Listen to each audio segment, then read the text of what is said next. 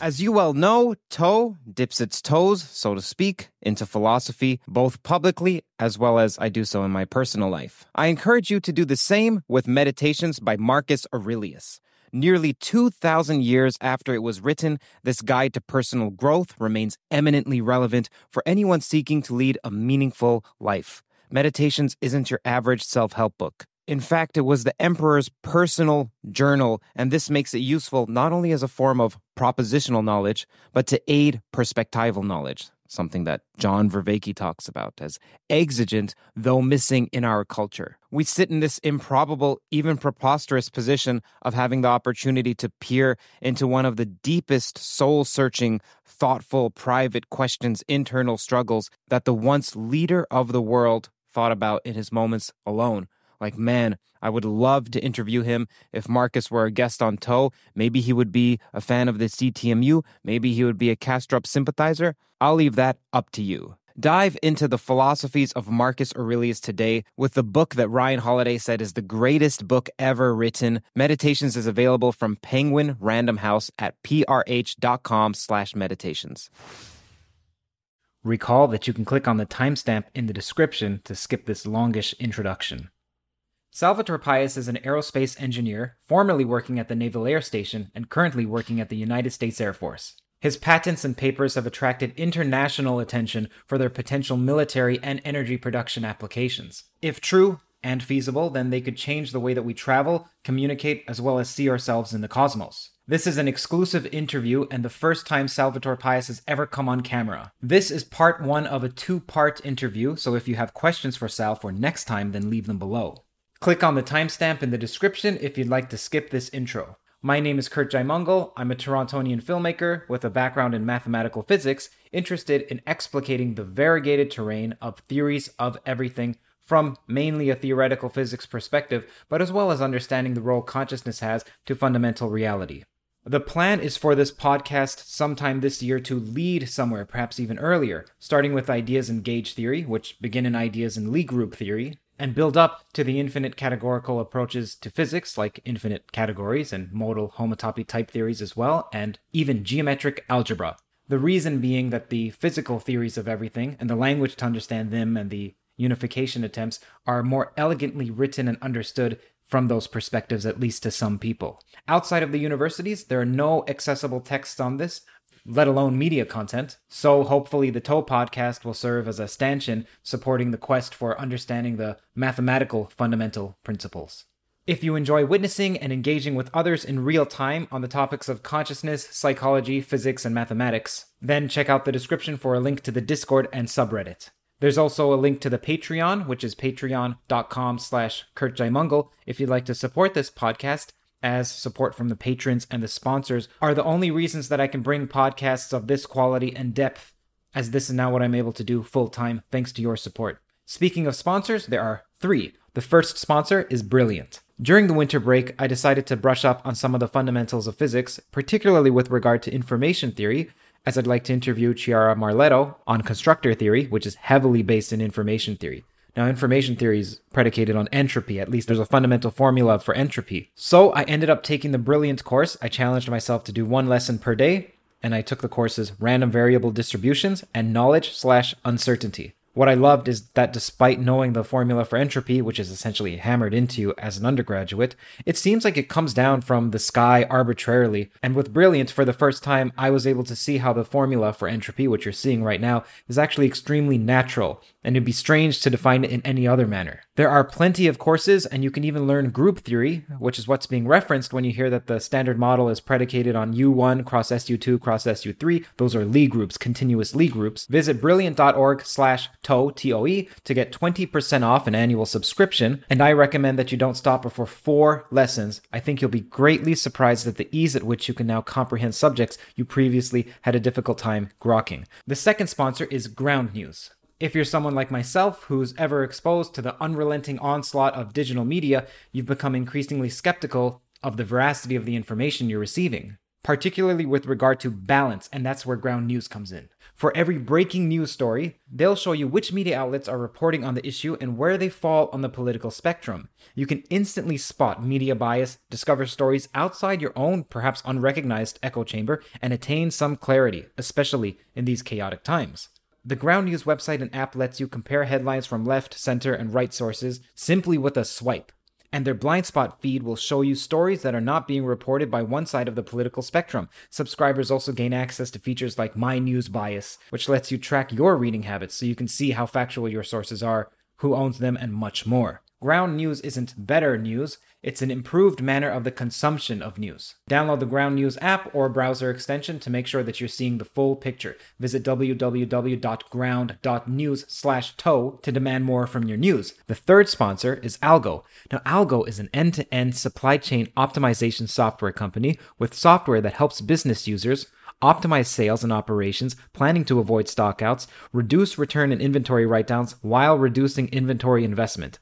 It's a supply chain AI that drives smart ROI, headed by Amjad Hussain, who's been a huge supporter of this podcast since near its inception. In fact, Amjad has his own podcast on AI and consciousness and business growth. And if you'd like to support the Toe podcast, then visit the link in the description to see Amjad's podcast because subscribing to him, or at least visiting, supports the Toe podcast indirectly. Thank you and enjoy. If you can see this, type in, These pretzels are making me thirsty. These pretzels are making me thirsty. Let's see. Yes. Okay, so we're live. We are live, right. Sal. All right. All right. So, Salvatore Pais. Is that correct? Did I pronounce it correctly? Correct, sir. Wow, one of the few to pronounce it right at the mark. Great, great. Uh, so, Sal, firstly, no need to call me sir. I'm Curt. I'm your friend. and tell the audience about your story. How did you come to these patents? How did you come to these ideas? And what are these ideas?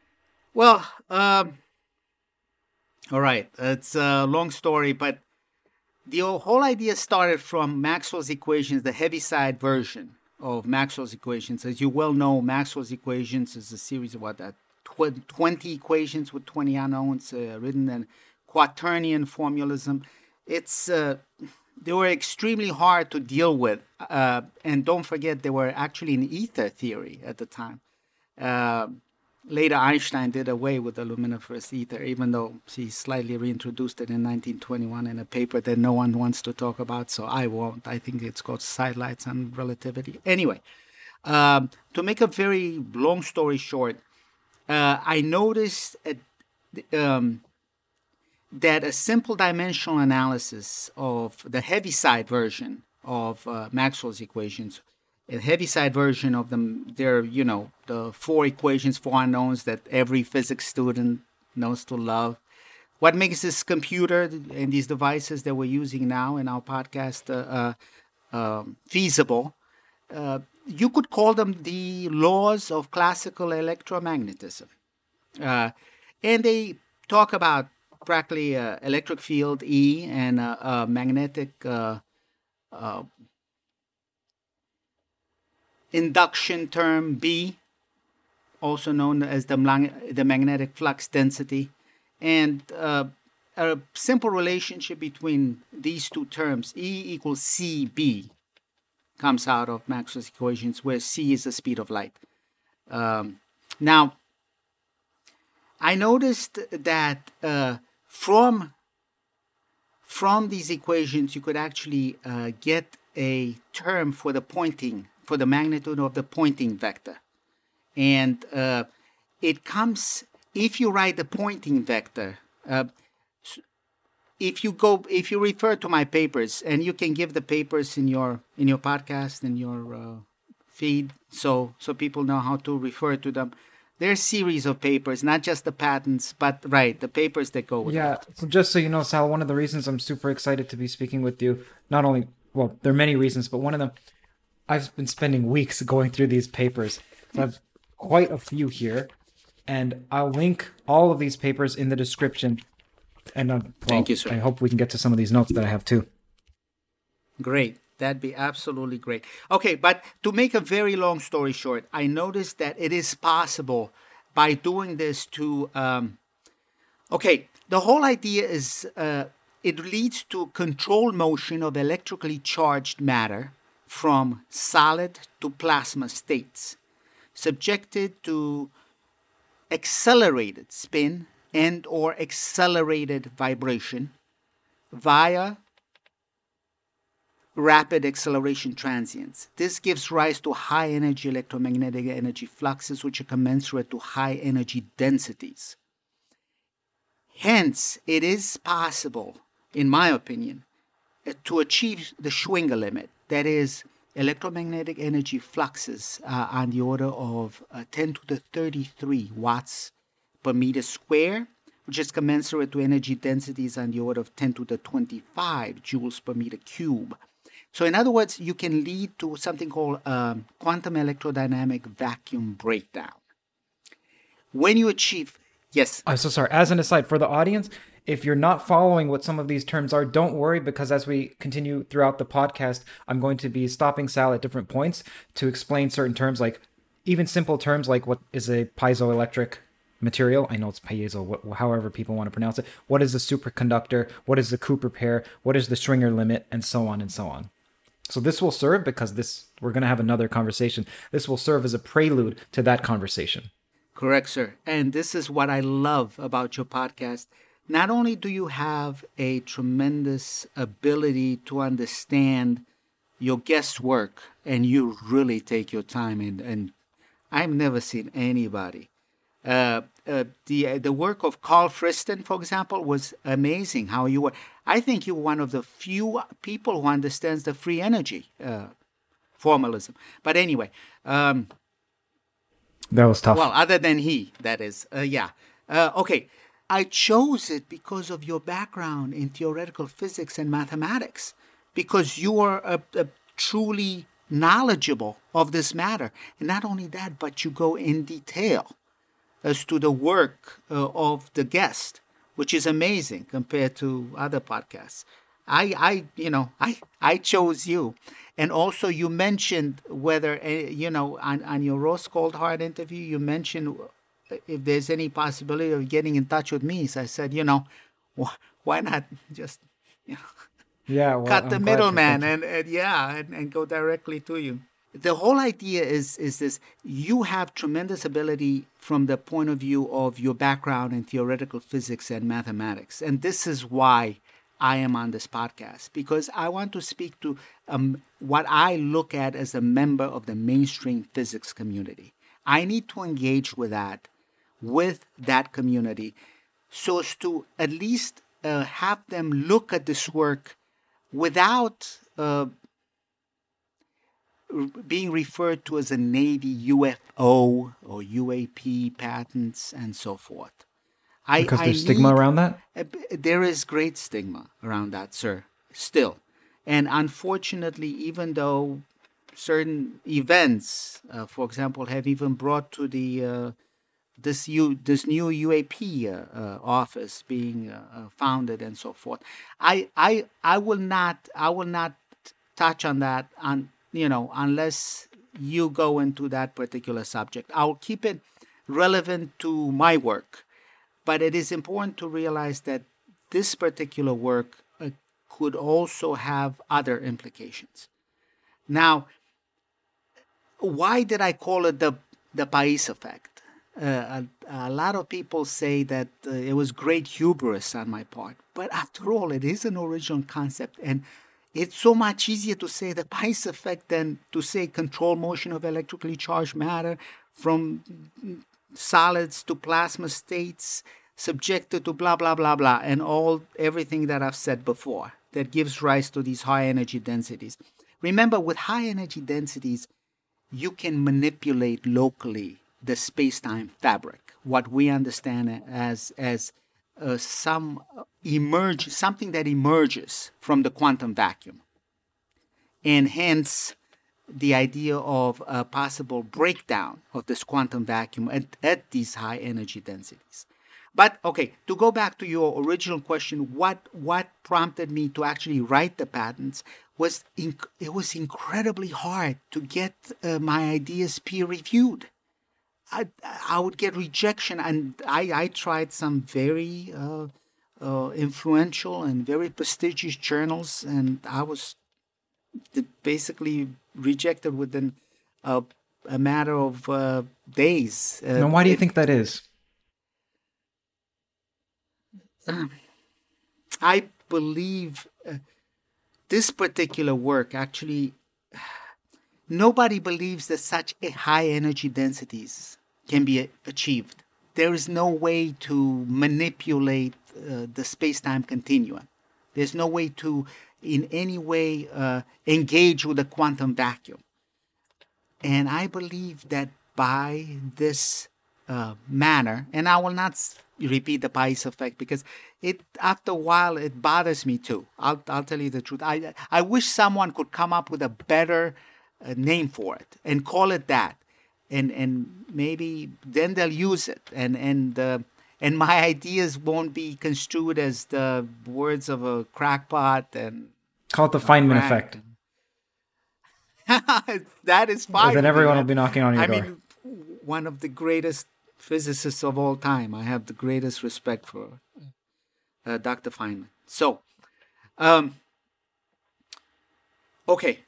So then I went a, a different route. But this route was extremely hard because in the invention disclosure process at the Navy, this, this is quite an arduous process. First of all, you have to apply, you have to speak directly to uh, the patent attorney for NAVAIR. Um, in this case, it was uh, Mr. Mark Glut, one of the best NAVAIR has and you have to be good to understand some of the finer points of my theories. And uh, then I had to go through a trial by fire. Let's put it that way. They're called the Invention Evaluation Board, and they're a group of NAVAIR fellows. We're talking about uh, PhDs. A lot of them have PhDs in the fields from quantum physics to electrical engineering to mechanical engineering, aerospace engineering these are no lightweights. And that room can pack sometimes up to 12, from 12 to 18 people that are basically, they give you 20 to 30 minutes, sometimes less, to explain your work and whether that. Are you referring to this? That is actually no. Uh, that is um, uh, actually that was uh, done for a craft using um, yes it was a, a patent attorney, a patent examiner interview. So after uh, the invention uh, disclosure was accepted by the Invention Evaluation Board at PAX, um, you actually um, go through and write your uh, what's called a patent application, and that's given to the USPTO, the United States Patent and Trademark Organization. That's when usually a, a primary examiner, when it's something that this this elevated physics, this advanced physics, usually a primary examiner uh, will examine the work. And in this case, Mr. Philip uh, Bonzell was the primary examiner. He was uh, he was taken aback because there's he said there's no way you can generate these high energy densities. So we had to convince him, and that's why that particular um, uh, it's called a, a patent examiner interview, where you actually try to argue your case and show to the patent examiner that it is worth allowing the patent.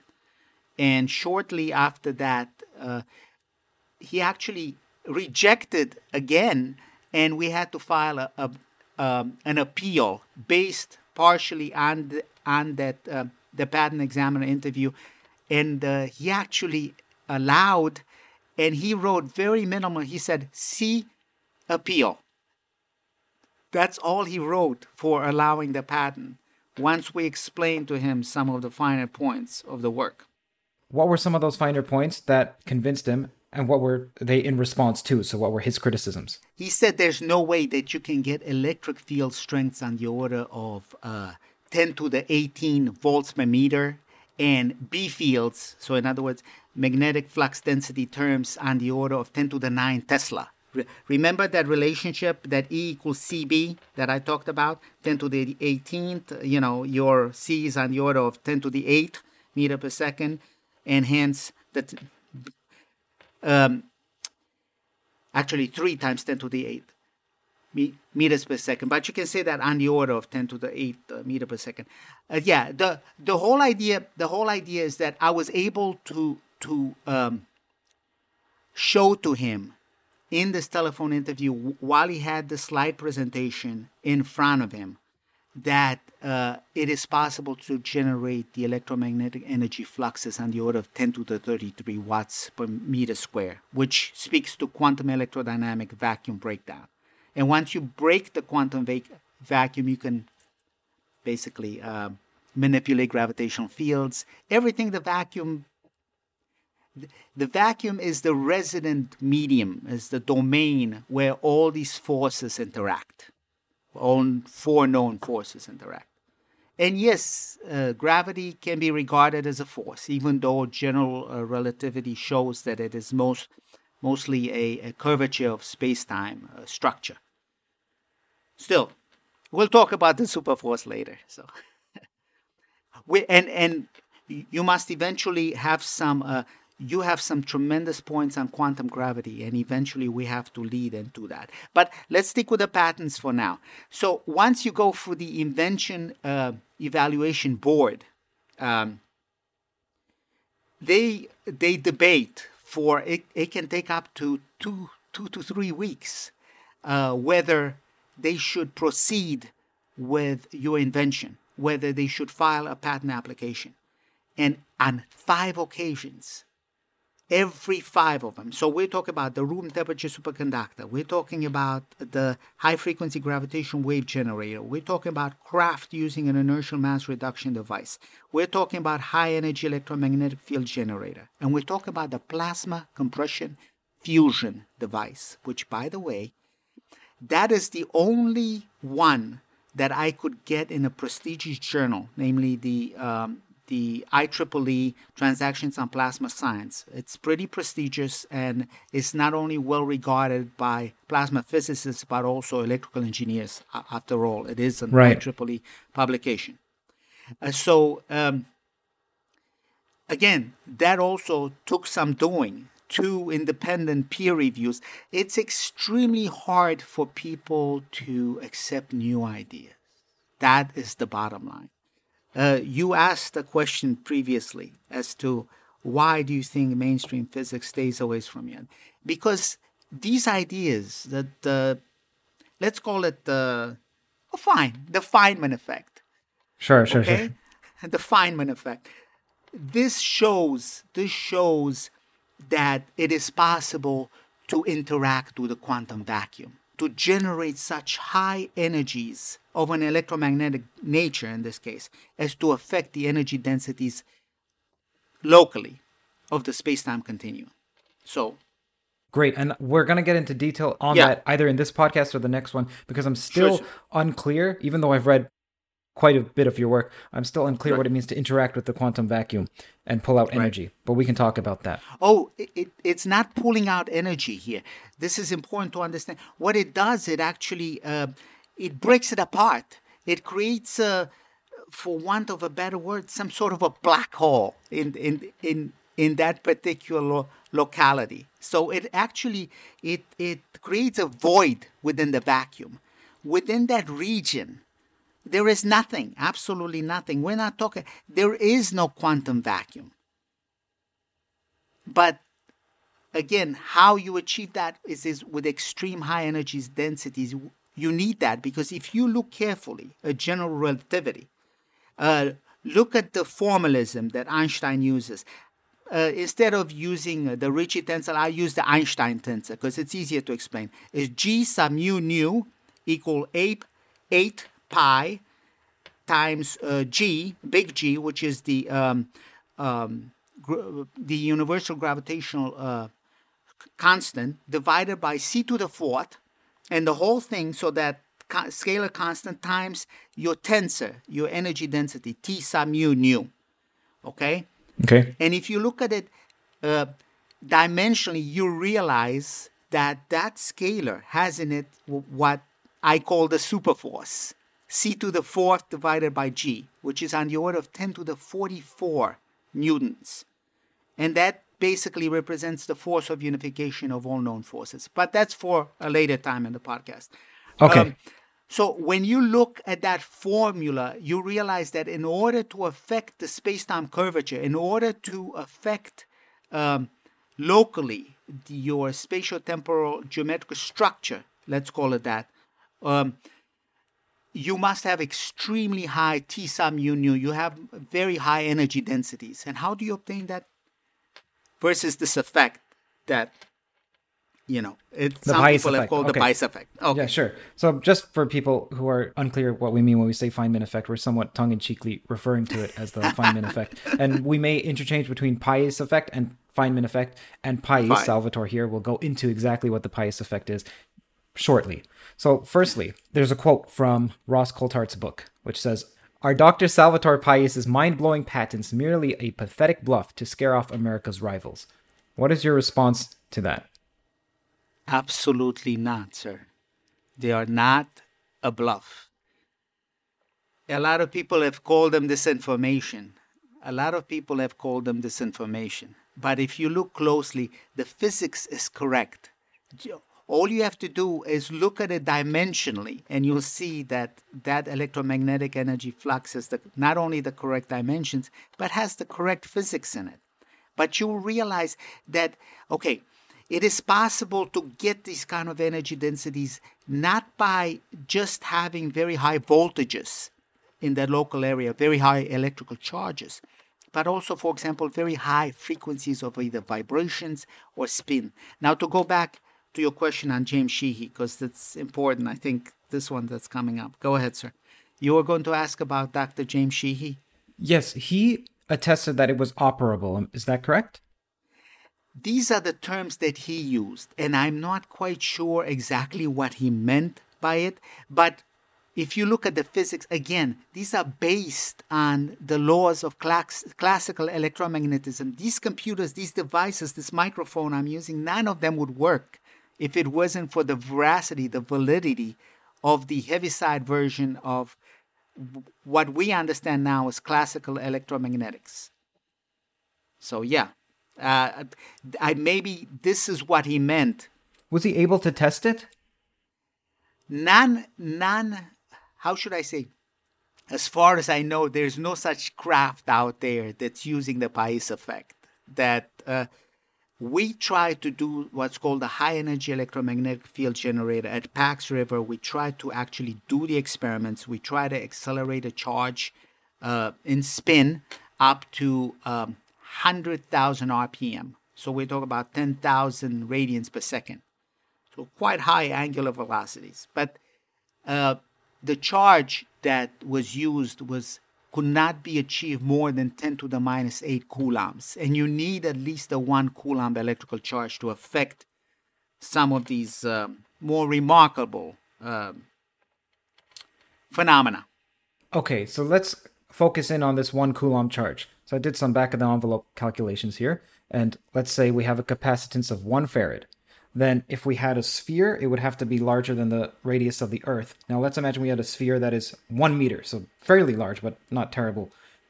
To place a one coulomb charge on it, it would have to have a potential of about one gigavolt. Now that's quite a significant amount of potential. So is this feasible? Is this one coulomb charge reasonable? I believe it is. Yes, I believe it is, but it it it cannot be your regular. Uh, the truth of the matter is, you'll never achieve these kind of en- energy densities with solids, but you can achieve them with plasmas. Now, exactly how that's done, I cannot say on the podcast because that could represent uh, an issue of national security. And, sir, I am a patriot. Can never give away certain. Um, things. Sure, but sure. yeah, I, it is much better to work with plasmas than with uh, electrically charged solids. So j- just leave it at that. But it is feasible. It's physically feasible to do this. As far as I know, no one has done it. But you know, you never know. So where did you get your ideas from? What was the inspiration? the primary inspiration was how how could you this is the thing that bothered me tremendously is if you look again at general relativity this this g sub mu nu equals the scalar constant times uh, times your energy density it just it bothered me tremendously that this energy density could not be achieved. And I kept on telling myself, maybe if I go back to the fundamental equations and not necessarily Maxwell's quaternion formalism, but Heaviside's equation, maybe there is a way to do this not by using high voltages, high charges, but by using high frequencies. And then it occurred to me, what if I accelerate either in spin or in vibration? Because then you get nonlinear terms. You get parabolic terms in your angular frequency of either spin or vibration because remember, spin and vibration, they have similar equations. If you look carefully. So, what is the difference times, between spin and vibration? I think it is much easier to achieve very high frequencies of uh, vibration than high frequency of spin. Uh, because not only uh, again, when you deal with spin, you cannot have, for example, disks that are hard, that are high in diameter, say than uh, four inches, because the centrifugal forces that, would break this thing apart, especially at, at 100,000 RPM. So, but it is, in my opinion, it's possible to get frequencies of vibration very high, uh, even exceeding 10 to the 8, uh, um, 1 divided by second. Um, by uh, subjecting it to, for example, pulsed current going through these piezo or piezo, however you choose to pronounce. Let's call them piezoelectric uh, uh, elements. Then it, it it is possible. But remember, pulsed current because what you need in is an accelerated vibration. Okay, so let's this break this down. Key. Yeah. What is a piezoelectric material? A piezoelectric, for example, uh, uh, PZT. Uh, it's from lead zirconate titanate. Uh, it's it's a composite material. The whole idea is when it's subjected to a voltage, it can actually shows deformation of the material itself. Or if you uh, uh, expose the material to deformation, stresses, and so forth, it gives rise to voltages. So people have used it one way or used it the other way. I use it from the point of view if you send a current through it, so an electrical charge uh, accelerated through it, then you get these very high frequencies of vibration. This is how I use piezoelectrics. Yeah. People can understand it with their phones. The fact that you can press and that your phone registers it is because there's a piezoelectric material there, or no? Uh, sure. Why not? Yes, it is quite possible that uh, the piezoelectrics are used in many components, many devices. So yes, absolutely. Okay. Yeah. In other words, just to reiterate, it's you apply pressure and then there's a charge. Is it a charge or there's a voltage? There's a voltage that's generated. And and again, because you have the material, there's a capacitance. Uh, charge is capacitance times voltage, and and that's how charge gets generated. But uh, right, go ahead. Okay, so piezo is a relationship between applying pressure and then an increase in voltage. Yes, or in this case, uh, applying a current through your uh, element, your piezoelectric element, and getting vibration of that PZT element, which is what I use it for. So, what is vibration? Are you talking about vibration at some atomic level? So the atoms are just jiggling vibration of the of the composite itself. You can actually see this thing vibrate once you put a current through it. So I think frequency. I if I remember uh, correctly, something to do, uh, it's like the frequency of vibration is on the order of one divided by square root of uh, LC, where uh, L is your induction, C is your capacitance of whatever circuit you have. The uh, that's a common f- formula for uh, for it. But this is how you get vibration from these elements by passing a current through it. And in this case, you don't just pass a constant current, you pass a pulsed current. Ah, okay. Now, what is the difference between those two? Because that would uh, accelerate the frequency of vibration. That would make it. Uh, that would bring in this nonlinearity in angular frequency of either spin or vibration. That's part of that. Uh, remember that I spoke of the magnitude of the Poynting vector being the electromagnetic. Uh-huh. Now, is that because it resonates? Yes, yes, yes. Th- th- that as well, because what's resonance after all? That's an amplification of energy. Okay, so is one way to understand this like there's this famous video of a bridge that's wobbling and it's because of the wind, and the wind happens to be at the frequency of the bridge. So if we were to just apply that wind straight without any oscillations in the wind, then the bridge wouldn't oscillate so much. It's almost like the wind is pulsing, and you're saying something similar is going on where you pulsate some piezoelectric material with electricity Yes. At some resonant frequency. and you increase its frequency of vibration, right? And you make it non non-linear. It's no longer a linear effect, so no longer goes as as omega. It goes at, om- as om- as omega square, Okay. and that's part of the. Uh, if, if you look carefully at the equations that I use uh, um, to generate this uh, the magnitude of the Poynting vector, which is really the high energy electromagnetic energy flux. Uh, and remember that uh, that EM energy flux, it's really c times your energy And. Uh, again, c the speed of light times the um, well, in this case would be epsilon zero e square, where e is your uh, electric field strength. So uh, your your um, electromagnetic energy flux is really c times the energy density. So that's how the two are related. That's why I say 10 to the 33 watts per meter square is commensurate with the 10 to the 25 joules per meter cube. That's an energy density. And that brings about uh, the this effect of quantum electrodynamic vacuum break, breakdown.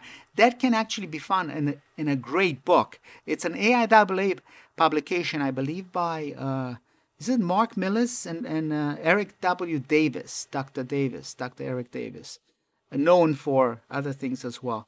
Um, he, they actually, um, I think they they were the two main editors for this uh, book, a great book called Foundations or Frontiers, Frontiers um, of Advanced Physics.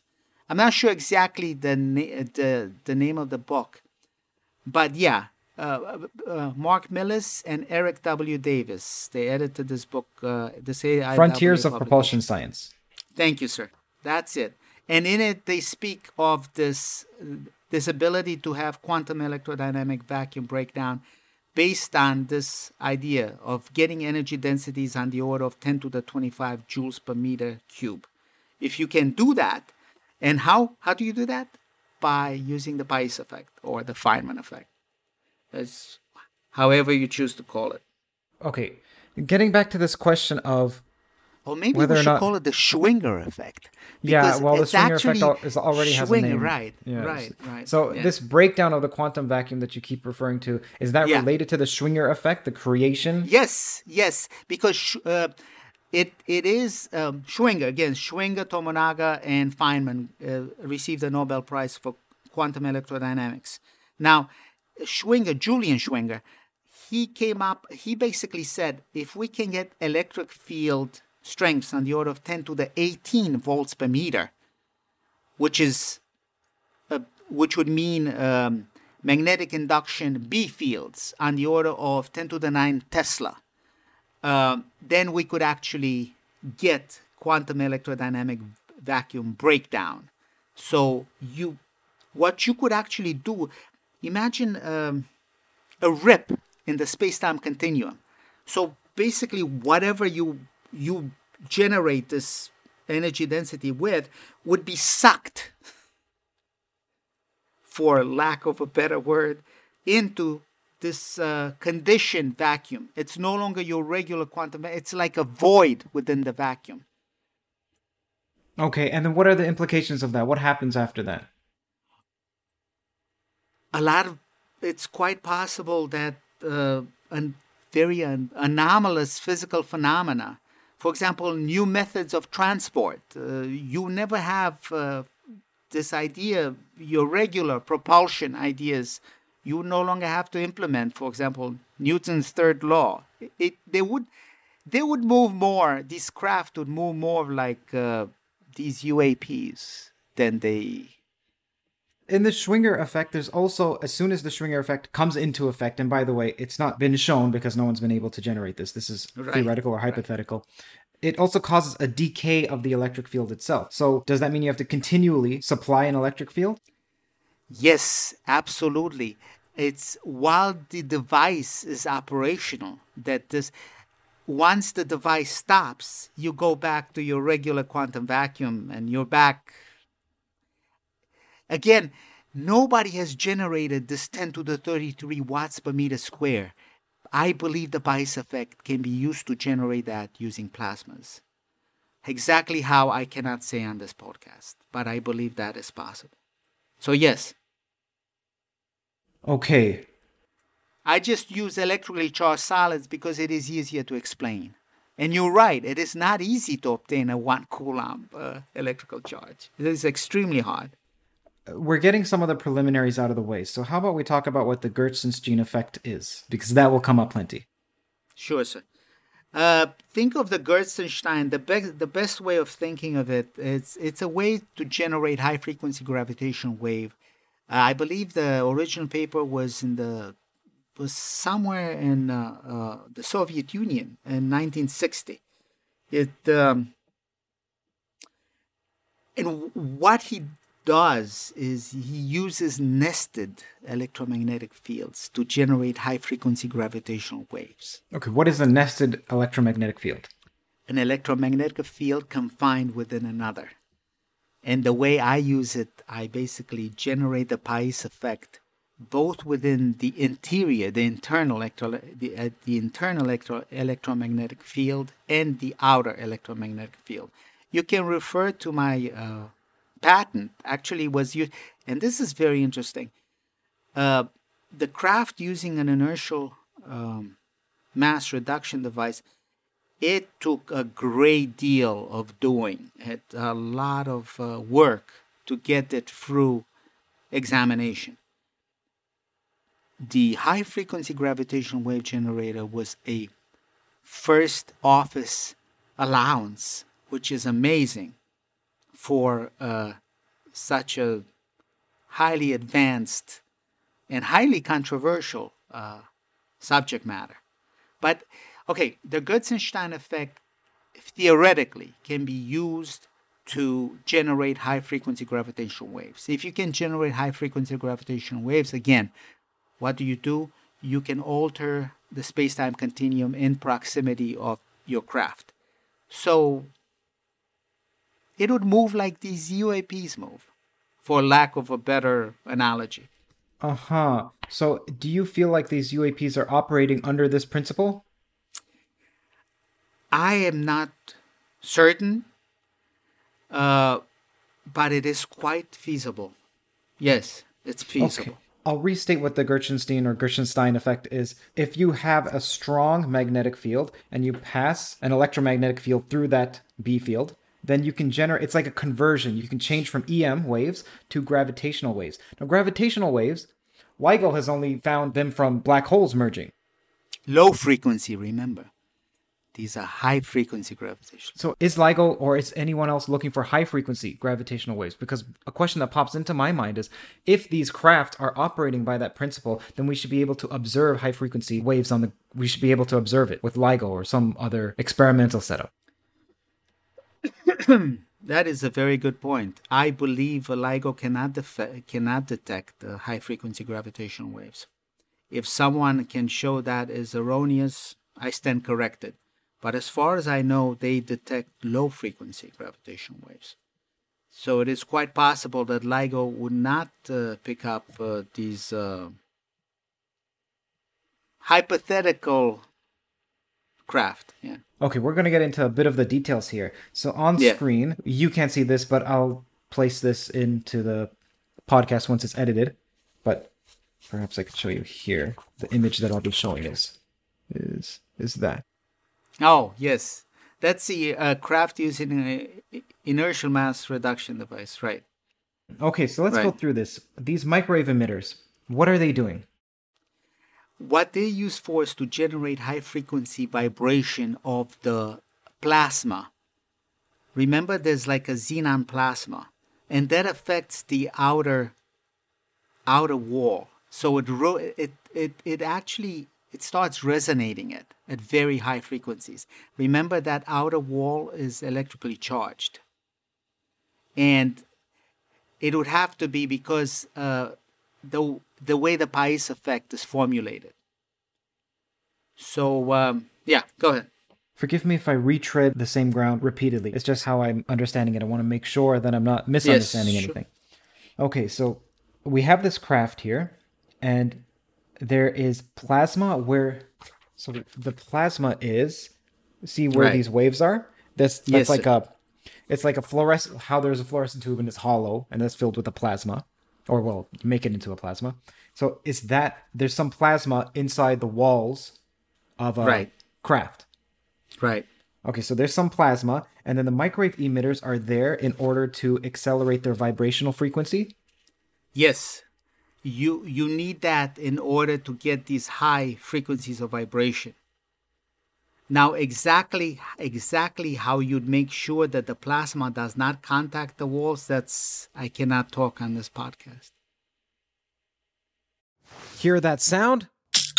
That's the sweet sound of success with Shopify. Shopify is the all encompassing commerce platform that's with you from the first flicker of an idea to the moment you realize you're running a global enterprise. Whether it's handcrafted jewelry or high tech gadgets, Shopify supports you at every point of sale, both online and in person. They streamline the process with the internet's best converting checkout, making it 36% more effective than other leading platforms. There's also something called Shopify Magic, your AI powered assistant that's like an all star team member working tirelessly behind the scenes. What I find fascinating about Shopify is how it scales with your ambition. No matter how big you want to grow, Shopify gives you everything you need to take control and take your business to the next level. Join the ranks of businesses in 175 countries that have made Shopify the backbone of their commerce. Shopify, by the way, powers 10% of all e commerce in the United States, including huge names like Allbirds, Rothy's, and Brooklinen. If you ever need help, their award winning support is like having a mentor that's just a click away.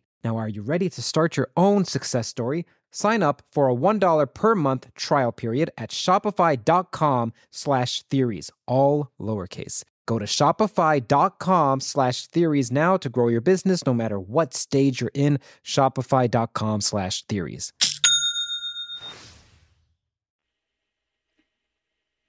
Okay, and over here it says it's dielectric liner. So can you explain what that is? A dielectric liner it would make sure that the electrical charge is it's basically a boundary for the electrical charge. The electrical charge cannot pass that. It's like an insulator. That's what the dielectric boundary is. So, yeah. And these microwave emitters, once they're turned on after some time, I don't know how long, then it will induce the Schwinger effect? It will induce the frequencies that you need to achieve the uh, the Schwinger effect with. Remember, the whole idea of the Schwinger effect is to break down the quantum vacuum, which would mean to create discontinuities in your space time so called continuum. And once you achieve these so called voids within the vacuum, then the craft can be sucked into that area of, uh, I believe, uh, Dr. David Froning, or I'm not sure whether, yes, Dr. Froning uh, sp- spoke of it as a conditioned vacuum. If you refer to his work, uh, David Froning, I, f- I think he goes by his middle name somehow, but his last name is Froning, and he speaks of it as a conditioned vacuum, whereby you can facilitate the movement of these um, inertially reduced craft.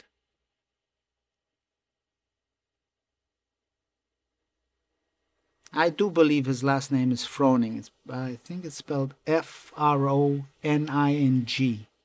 Froning. Another effect that you should go over is the Prigogine effect, if I'm pronouncing that correctly. Oh, the Prigogine effect, yes. The Pri- Ilya Prigogine, uh, I believe 1977 Nobel Prize winner in non equilibrium thermodynamics.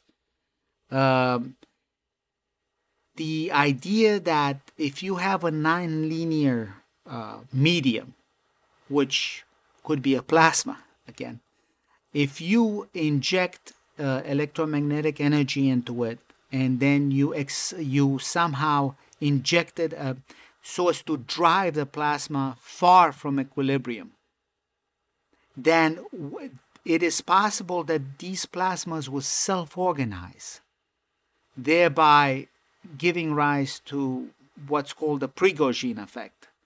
I'm not quite sure if anybody refers to it as the Prigogine effect, but he talks of it in his Nobel Prize lecture. Uh, I think it's called Time Structure and Fluctuations. It was given um, at Stockholm in, in uh, 1977 upon receipt of his Nobel Prize in non equilibrium thermodynamics.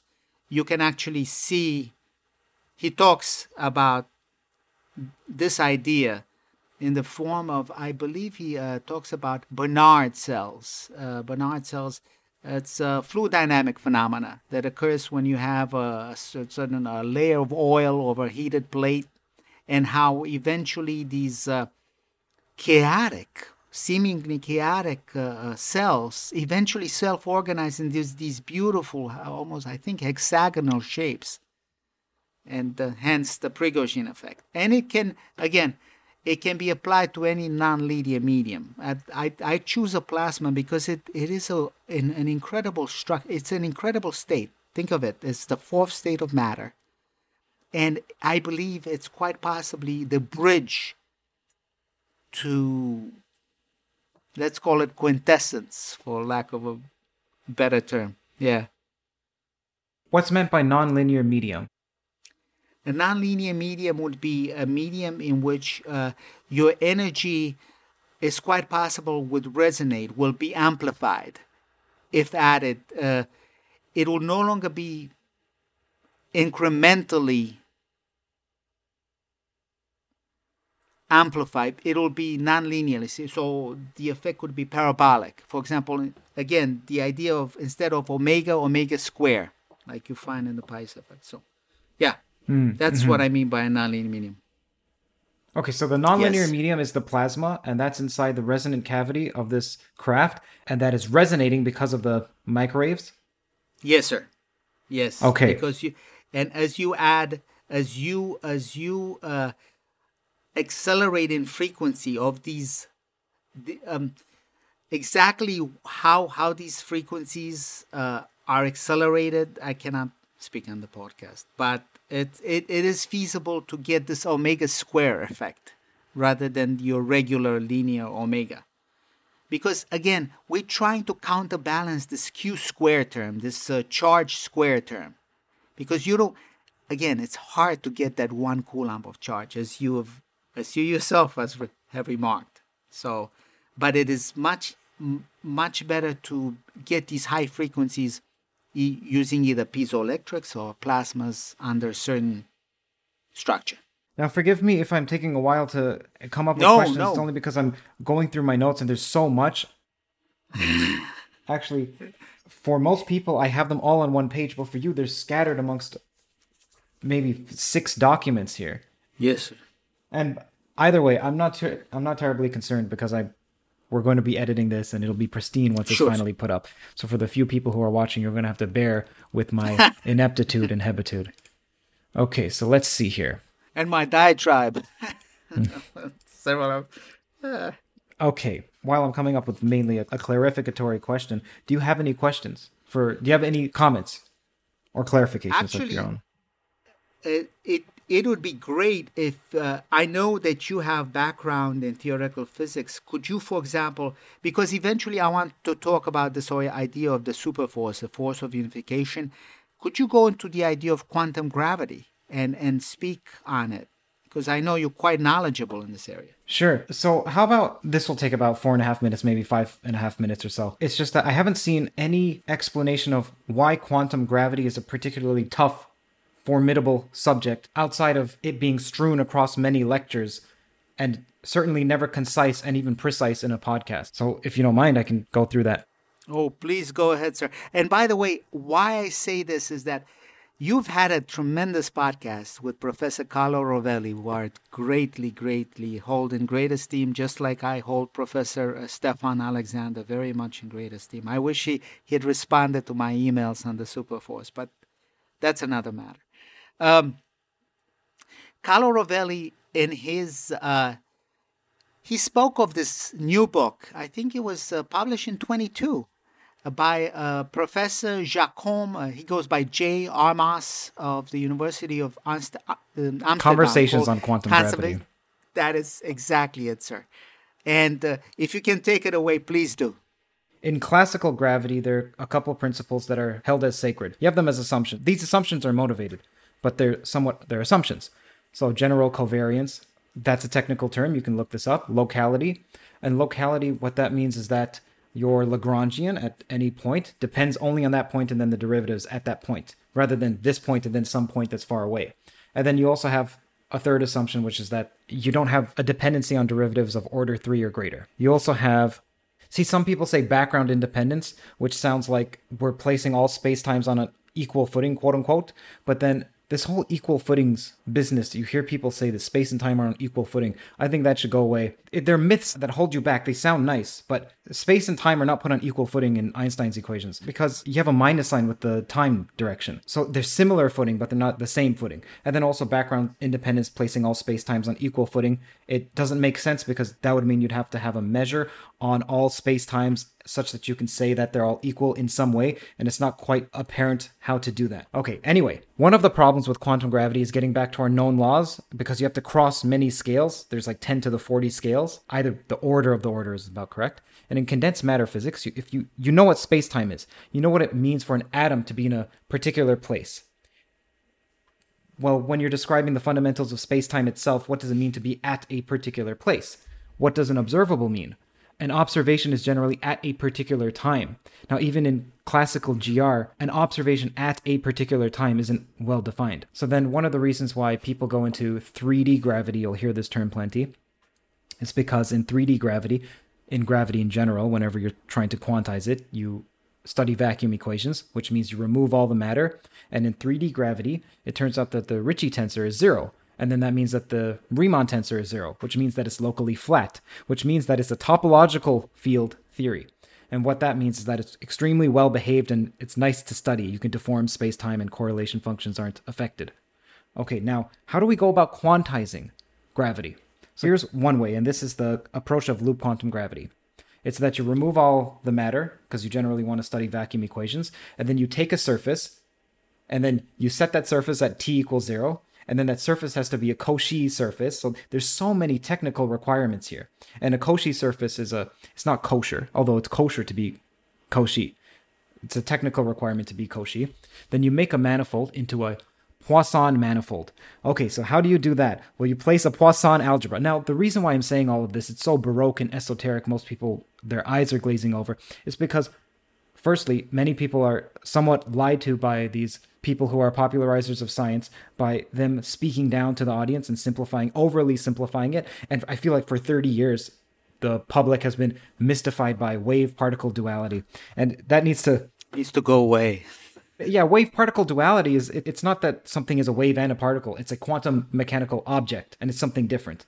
Well, anyway, so I'm speaking with these intricate terms so that people who are interested can then look it up. By the way, this is called canonical QG, but it's a non-canonical choice of a because you chose a slice. And now you understand it okay, what is a Poisson algebra? Poisson algebra is a Lie algebra that's associated with a derivation. Okay, now you understand it classically. Now, classically, you have Q and P, which are like phase space. And that's understood as a member of a cotangent bundle over the space of positions. So then what you want is a Hilbert space that has the same commutation relations, but with operators on a Hilbert space. So then for QG, you think, okay, how about instead of a cotangent bundle over R3, which is classical mechanics, you take a cotangent bundle over the space of solutions of Einstein's equations. But then this is an infinite dimensional space and it has singularities, and it's not even a manifold, it's an orbifold, and then it's not even a cotangent bundle for technical reasons, then you wonder the technical reasons have to do about constraints and then constraints play a role because uh, I know this gets a bit baroque, but I'm almost at the point. Technical constraints, there's a tricky role with them because let's say you have R2, and then let's say you want a particle to be restricted to the y axis on R2. Well, what you can do is you can set x equal to zero. Sure. Okay. But then what do you do with the momentum? Do you set momentum equal to zero? It turns out that you shouldn't do it like that. What you have to do is you have to mod out by px is equivalent to px plus a constant, and that's called a Poisson reduction. And so there are many different small but extremely technical reasons why one can't simply make a superficial quantizing of gravity. And then you also have to mod out by phase space, except phase space in this space in this case is a diffeomorphism group. And then it's that's strange because in traditional physics you act on a system with time, with time translation, but you don't mod out by time. And then in the canonical approach, it's, it's not easy to define what it means to be a square integrable space over all Riemannian metrics on three manifolds. So you have square integrable spaces and Hilbert spaces in traditional quantum mechanics. So instead, you define a new variable where the metric isn't the variable, and that variable is an SU connection called a spin connection. And so then a spin network, and then you get to spin networks from here. So a spin network is a graph where each edge is an irreducible representation of some group, and then the, each vertice has assigned to it an intertwiner which relates them and so on but you can see what's you can see that all of this is extremely technical and that it's not that one doesn't understand quantum gravity because they're missing consciousness for example or someone who believes they've watched enough Neil deGrasse Tyson and three blue, one brown that they can solve quantum gravity and the Yang Mills mass gap, etc there are technical reasons why quantum gravity doesn't work, and if one could solve it, it would be worthy of a Fields medal in and of itself. Okay, so that's quite a slew of information that I may end up cutting from the podcast, but we'll see. I'll trim that down. So that's quantum gravity. I hope you do not cut any of it, sir. Uh, Dar- uh, Dr. Eric Weinstein and Sir Roger Penrose would be extremely proud of what you just said more people should explain quantum gravity this way, not just yeah. Anyway, uh, the way it's done. Well, look, the, the space time is classical and smooth, and quantum gravity is fluctuates, and so you have to. It's not as simple as that. I mean, the, uh, well, it's not as simple as that. Anyway, no. now that I've talked about quantum gravity for a bit too long, why don't you talk about what the superforce is and how you believe that solves some of the problems in quantum gravity? Okay. It's interesting because you can say this would go back to Sir Isaac Newton. Uh, I think it was 1693. I could be possibly wrong with the year. He writes a letter to his friend in, in which he says, What if, what if gravity is caused by an agent, capital A, that acts constantly in accordance with given laws of nature? why, what if this agent, capital A, is the superforce? And what I mean by the superforce would be like the force of unification, the force would, uh, that would rule over the other forces and equalize all forces. I believe it does exist at the Planck scale. Now, why at the Planck scale? Look carefully at the structure of general relativity formalism that's used by Einstein. And I shall not use Ricci or uh, Riemannian curvature formalism. I'll use Einstein tensor. So G sub mu nu equals what? A 8 pi big G divided by c to the fourth. The whole thing times T sub mu nu. That T sub mu nu again representative of energy density. But look carefully at that scalar constant. It has a term in it, c to the fourth divided by big G. Well, if you do the math, that term comes from a, Planck energy divided by Planck length. So your Planck mass times c squared, the whole thing divided by gh bar divided by c cubed, the whole thing one half. The thing comes up as c to the fourth divided by g. How can you get a Planck force featuring within general relativity? And it goes further. You can find the c to the fourth divided by big G. What's I term the superforce this force of unification in the Dirac equation, which is the relativistic form of Schrodinger equation, the foundational form formalism of quantum mechanics, which is absolutely remarkable that the c to the fourth divided by g should figure. Not only that, but the superforce equals the Planck force. And the Planck force does not have h bar in it. So it's non Planckian in nature. It's classical, which means the superforce, which equals the Planck force at the Planck scale, is the bridge between the world of the very large, namely general relativity, and the world of the very small, represented by quantum field theory. And according to Professor J. Armas, this is what's needed a force of unification, a bridge that would unify all four known forces, in this case, including gravity, even though some people think of it as non force. They think of it as a space time geometric curvature. But if you look carefully, okay, and now that I've said what I've said with the c, four, uh, c to the fourth divided by big G, look carefully at Einstein equation. It can be reformulated. It actually saying that the superforce acting on the space-time geometric as someone immersed in the exploration of physics, consciousness, and math, I recognize the importance of supporting my body and my mind. This journey of discovery led me to a remarkable find Mosh Bars. Mosh is a venture by Maria Shriver and Patrick Schwarzenegger and is at the forefront of blending nutrition with a mission to foster brain health awareness. With six mouth watering flavors, there's a taste for just about every palate, even a selection of plant based options for those preferring vegan nutrition. Personally, I found the chocolate sea salt flavor to be a delightful addition to my day, post workout especially. In fact, I recorded myself biting into a bar for the first time. Mmm. How's the flavor? Mmm. It's great. That was real. If you want to find ways to give back to others and fuel your body and your brain at the same time, Mosh bars are a great choice for you. Head to moshlife.com slash toe to save 20% off plus free shipping on either the bestsellers trial pack or the new plant based trial pack. That's 20% off plus free shipping on either the best sellers or plant based trial pack at M-O-S-H-L-I-F-E dot com slash T-O-E. Thank you to Mosh for sponsoring this video.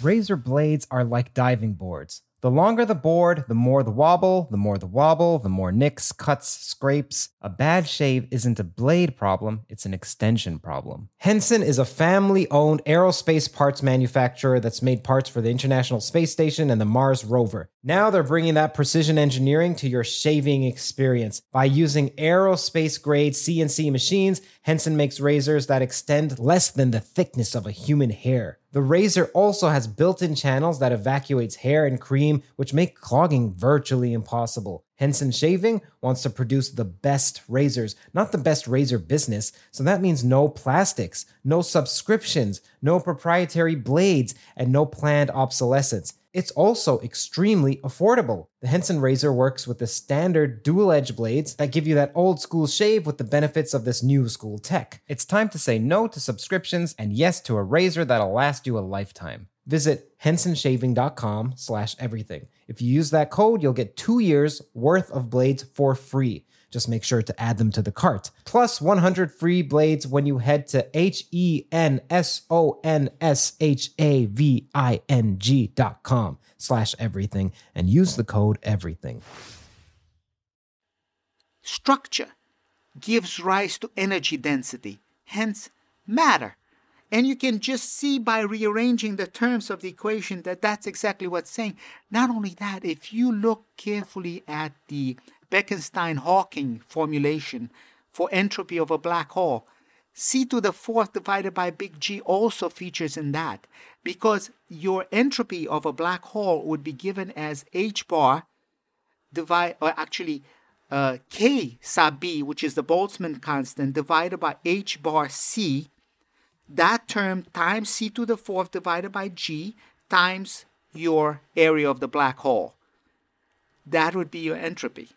And you can actually see that I'm correct. The actual and the significant again is that it is the superforce acting on the area of the black hole that generates this black hole entropy. Hence, I believe it's the superforce that's the bridge. The c to the fourth divided by big G, which is non Planckian in nature, acts as the bridge between the world of the very large and the world of the very small. And it is it exists at the Planck scale, at every point in space and time.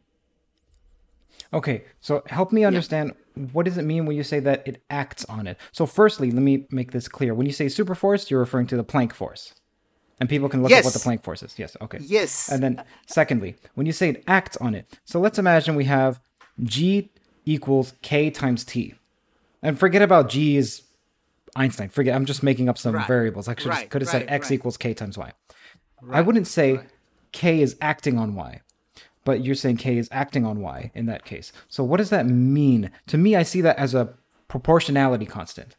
So as like a conversion factor. Okay, so think of the analogy between uh, the f- main formula of general relativity, G sub mu nu, equal that scalar constant times D sub mu nu. Now, transform it into dimensional character. Just think of it uh, would be 1 divided by L square, where your L would be some characteristic length, could be the Planck length, equal uh, um, L divided by E times E divided by L cubed. What's Because E your energy? Okay. Right, right. E divided by L cubed, that's your energy density term. Well, what is a force? It's a it's really the gradient of an of an energy. That's why that E divided by L is really your superforce. And if you just put that term on the other side, it's actually saying it's the superforce acting on your space-time geometric curvature that yields your energy density, hence matter. So I believe it is the superforce that generates matter based on whatever that space-time geometric curvature local in that particular domain is. So you could actually have a different idea of what it's just remarkable what Einstein has come up with. It's it's if, if you just restructure it, you see a whole different meaning of his formula.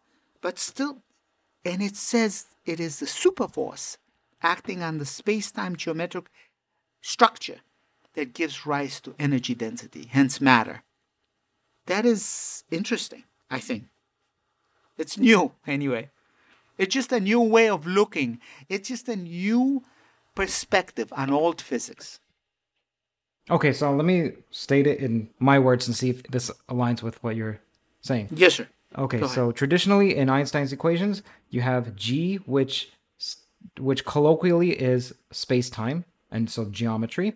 And then on the right side, there's T, which is the stress energy tensor, which is thought of as the matter. Now, these are coupled, but you can think of it as geometry and then there's some proportionality constant in the matter.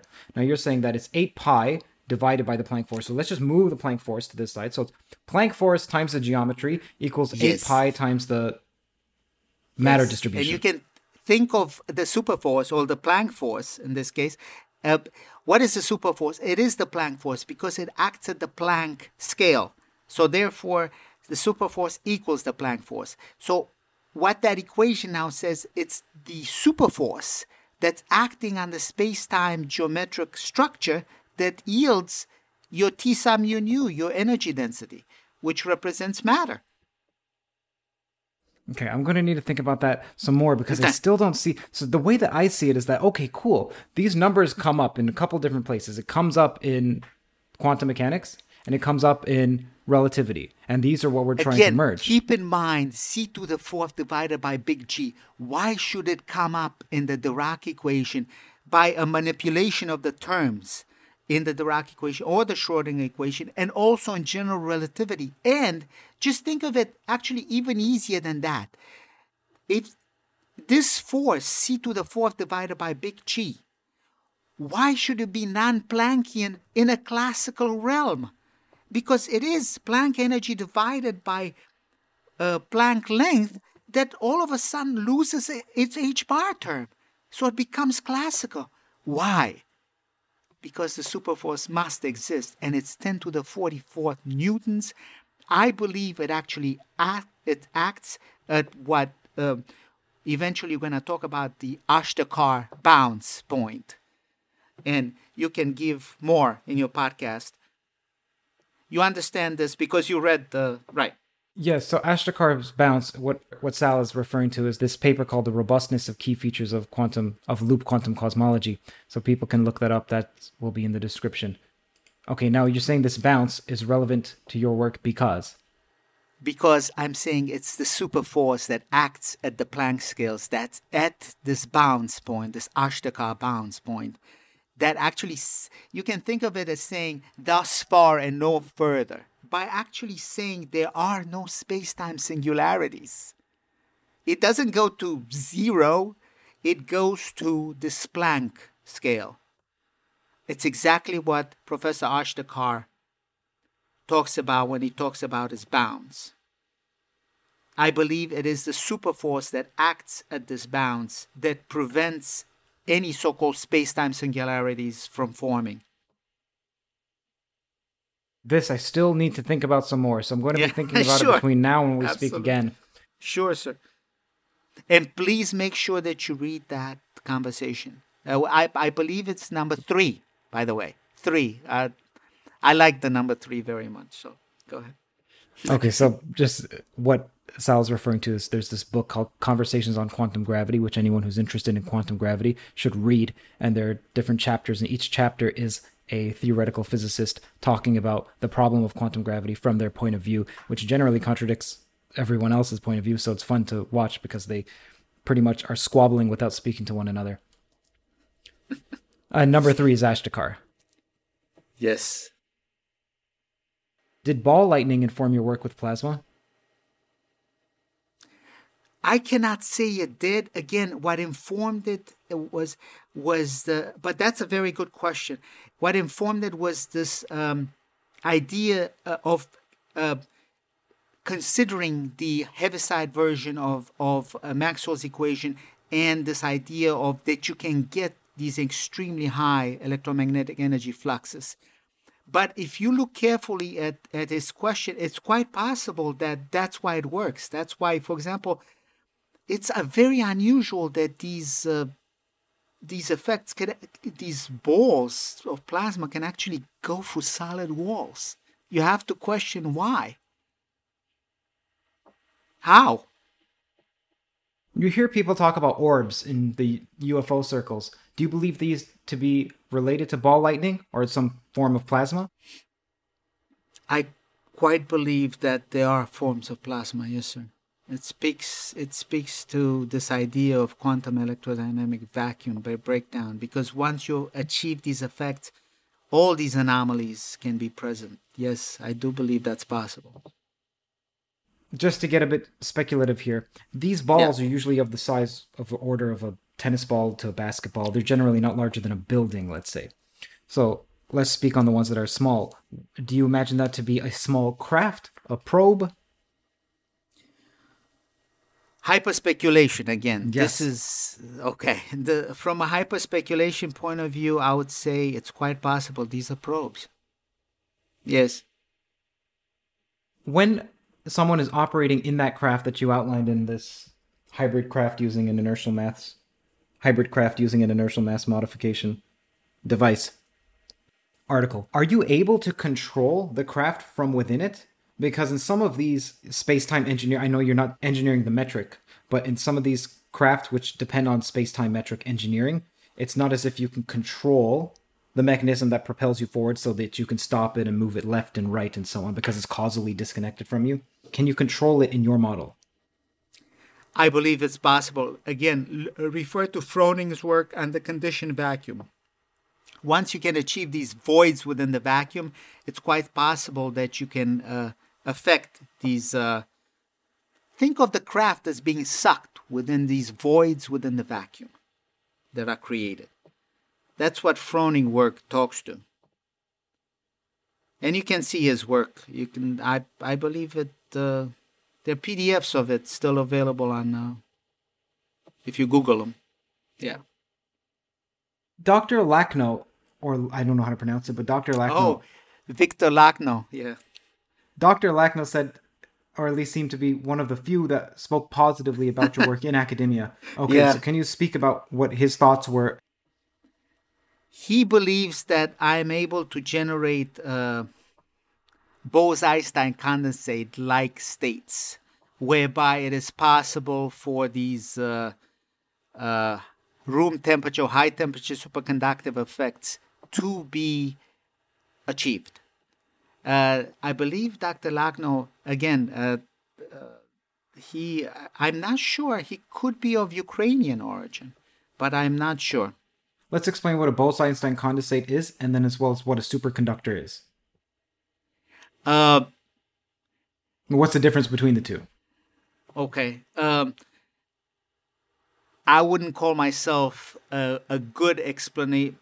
I, I could not provide a good explanation of a, uh, of exactly what a Bose-Einstein condensate is. All, all I could say is that uh, in a superconductor you can achieve Cooper pairing, so you can so you can actually have your electrons uh, somehow couple with one another. So now they actually can move smoothly through your conductor rather than uh, now exactly how this is done because after all between two electrons you have uh, a repulsion force a very high repulsion force so exactly how this is done within a superconductor this is uh, the idea of bcs theory i think bardeen cooper and schrieffer they also got the nobel prize for uh, high for uh,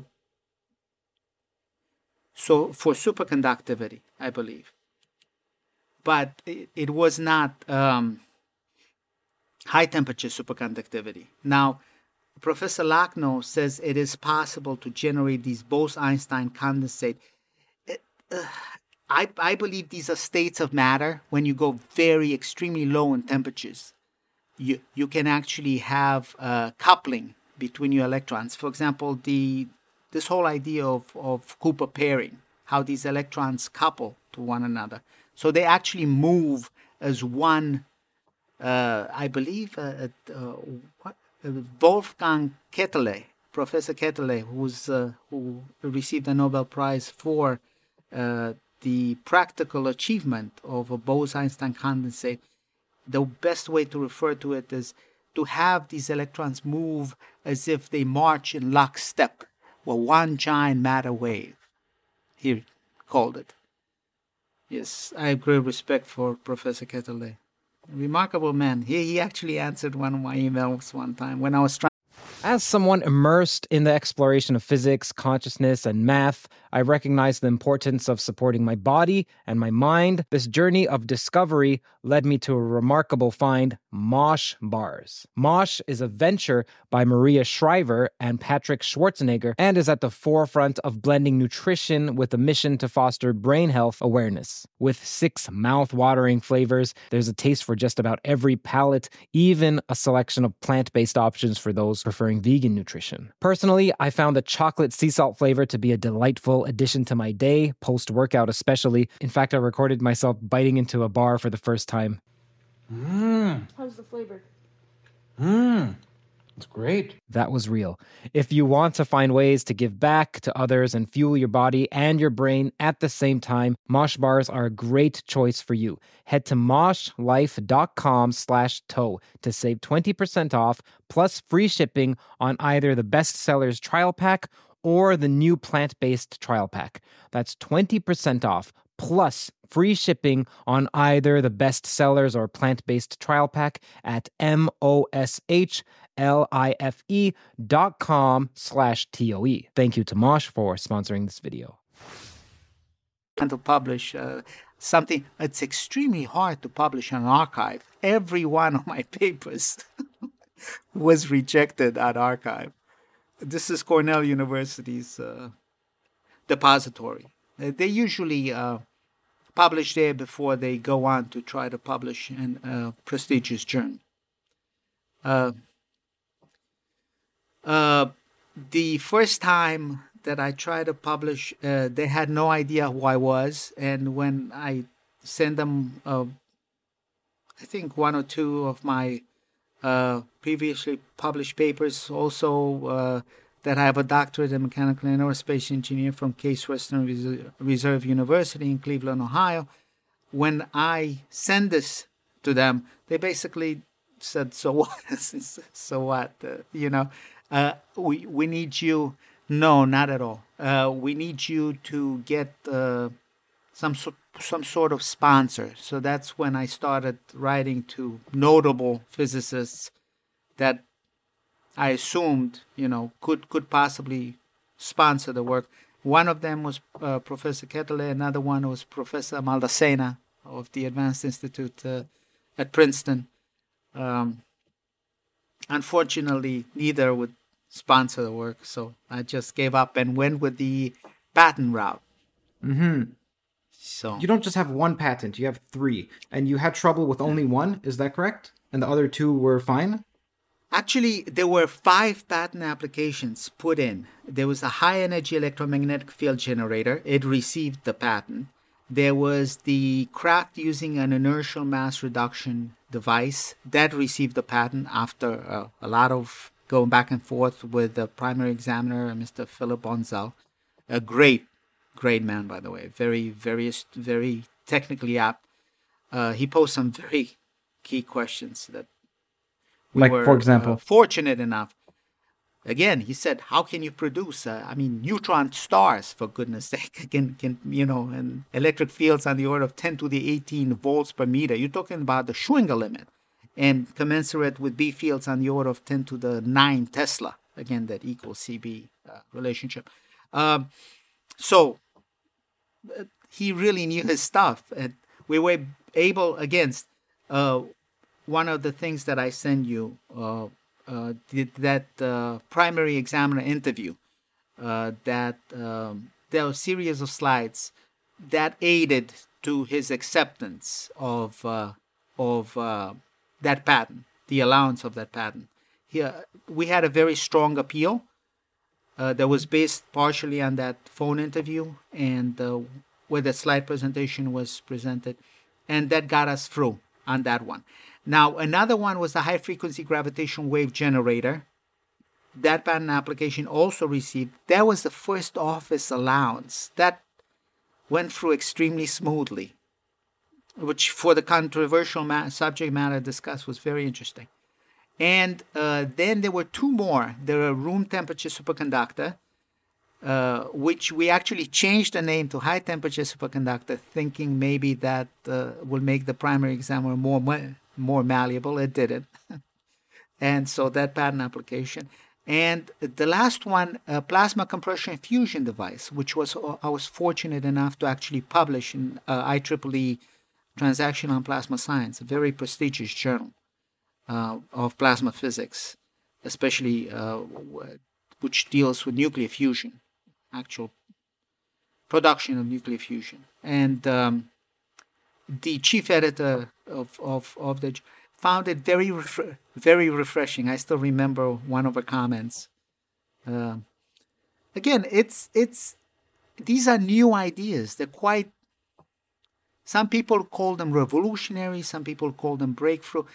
Any which way, these are new perspectives on old physics. I would not call these new physics at all, Right. Because they're based on old physics. It's just a new interpretation.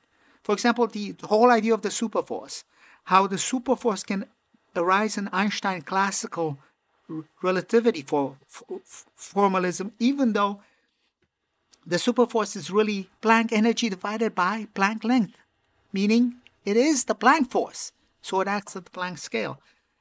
Again, just new ways of looking at old physics. That's all this is. Can you remind me once more what the electric field strength is? The Schwinger limit is 10 to the 18 volts per meter.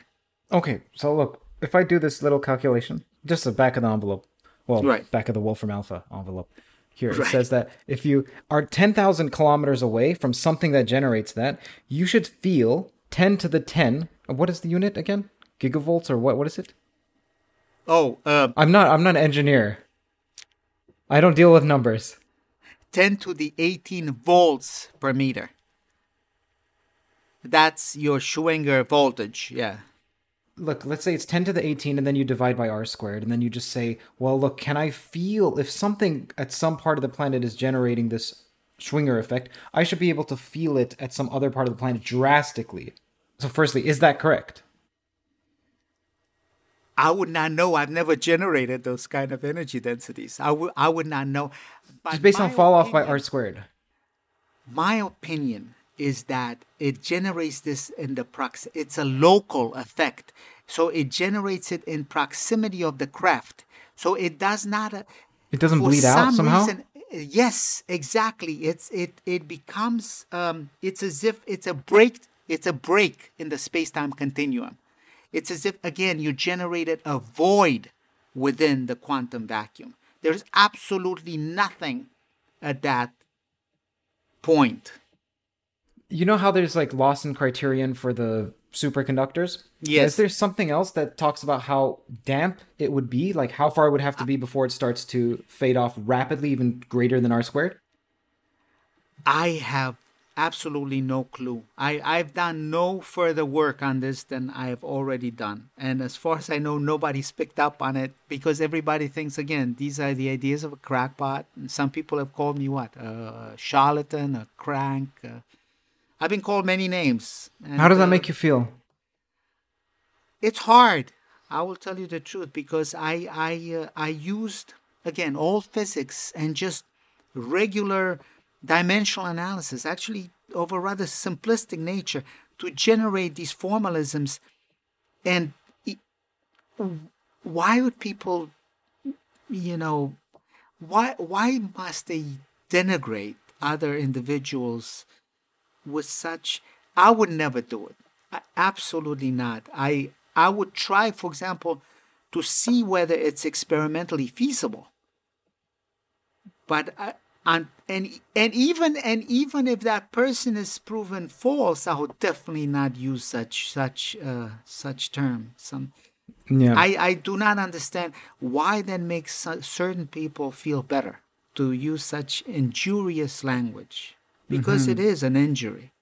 Mm, I'm sorry, man. I, I, have spent many sleepless nights just reading. I've stopped reading everything that was written on my work uh, because I, I can't take it anymore. I'll tell you the truth. That it's, it's just it's it's hurtful. There's no need for it.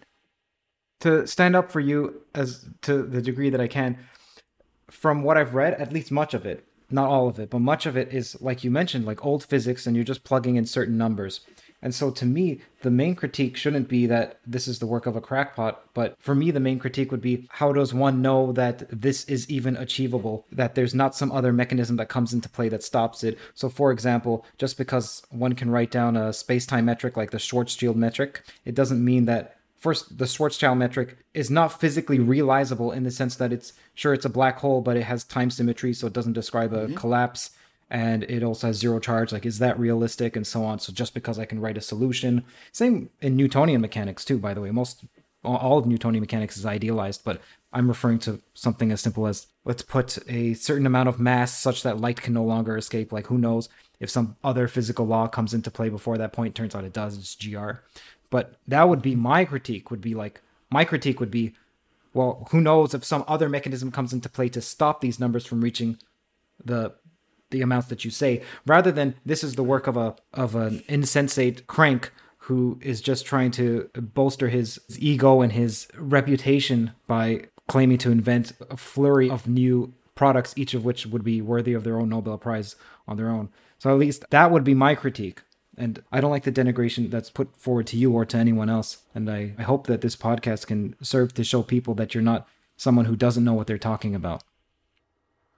I thank you, sir, and I salute you for that. You are one of the few physicists who have said some nice words, some practical words. You're right. This must now be the realm of experiment, and careful experimentation of certain of these ideas should be made to see whether this effect does occur or not, rather than use slur and language that's not needed. Now, speaking of experimental tests, is it possible that if someone was to fund you, how much money would it take and how much time would it take for you to produce the effects experimentally, physically? It's physically realizable. Sir, the truth of the matter is, uh, my work uh, now that I, I cannot speak of, uh, I work for the for the federal government. I um, has nothing to do with this work, and uh, whether it would have to be the federal government and some agency that I, I would never perform such work for a private individual. I, I, I, I apologize for this greatly, but I think there are matters of national securities that must be respected. And if I'm anything at all, call me a crank, call me a charlatan, call me a crackpot. But, sir, I am a patriot. And it stops at that. That's all. I'm not sure. I'm not sure of the numbers involved. I'll tell you the truth. I'm I'm far more. Uh, I'm I'm more of an an engineer. Of, of, I'd love to call myself a physicist, even though I cannot. I do not have the correct pedigree, even though I've dabbled um, in. Um, I'm not an administrator. I'm more of, of a, a technical guy, and I'd rather stay that way. So I would need a whole team. I most likely it would involve some budget people to come up with the but this would be in the realm of a multi-million dollar effort. This is not something that you would do with half a million in three years. See something i'm thinking about is if these were indeed operable which you're not saying they are and if the navy or the us government did indeed believe in them then they could easily file it under a secrecy act. They didn't have to make it public. So, do you feel like you're so? Firstly, why did they make it public? And is part of the reason because it's a preemptive strike against the possibility of it being one day developed by a competitor? I think, my opinion, uh, just look at Ross Coulthart's uh, book name, In Plain Sight. Sometimes the best way to hide something is in plain sight. What does that mean? I'm remember I'm just a what? lowly podcaster, a failed filmmaker. So explain what that means, please. It's quite possible that no one knows exactly the end effect of all this work. And therefore why why classify it? Why and and even if it was correct and it could lead to all these breakthroughs, sometimes the best way to hide something is in plain sight. Because again, who would do you see any mainstream physicists trying to take on the Pais effect and trying to prove its validity? Absolutely not. They would rather call me a crank and crackpot and charlatan rather than try to do the experiments and see whether they work or not. So it's much easier to call it a work of disinformation and leave it at that. My biggest fear is that certain nefarious elements would pick up on this work and find validity within it. And that's why language was made specifically in those patent applications to deter any such nefarious elements from proceeding on some of these ideas. I, let's just leave it at that. I cannot substantiate what that means. Uh, your viewers are very intelligent, so I know they will pick up on certain things. Okay, I'm not terribly intelligent, so let's. So let me ask you a question, and then you can choose to answer or not. The way that you describe quantum gravity, sir, speaks against that volumes. What I'm thinking is See, I'm going through it, and I'm trying at least arduously to take it seriously and to wrestle with it and go through the details. And I, personally didn't see anything in there that would say to a country who doesn't have our interests at hand. Who knows, even if our own government has our own interests at hand, who knows? But you understand what I'm referring to. I didn't see anything in there that would stop them from doing the same investigation that I'm doing. So what what are you what are you referring to? What do you mean? Can you talk around it? I left out some of the secret sauce.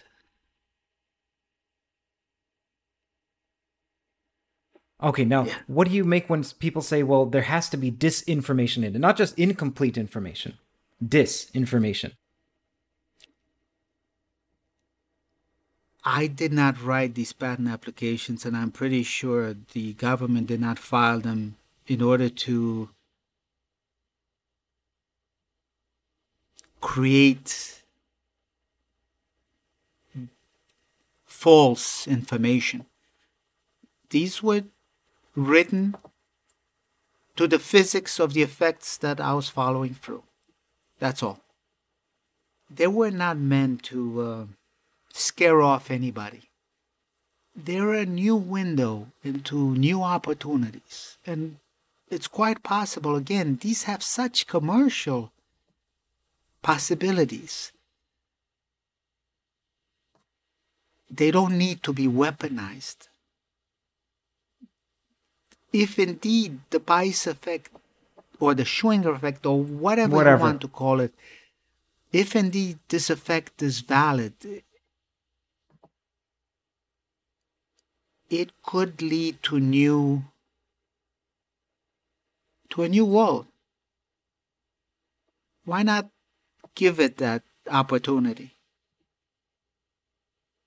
That's all. And I really wanted the Navy to have these because if if any of the contractors, if any of the uh, uh, companies that uh, form the military industrial complex, uh, if if any of them have or will come up with these ideas, they would charge the Navy great amounts of money to to make them feasible. If the Navy already has them, those prices can be talked down, be alleviated, and that's why I actually accepted no royalties for this whatsoever. None.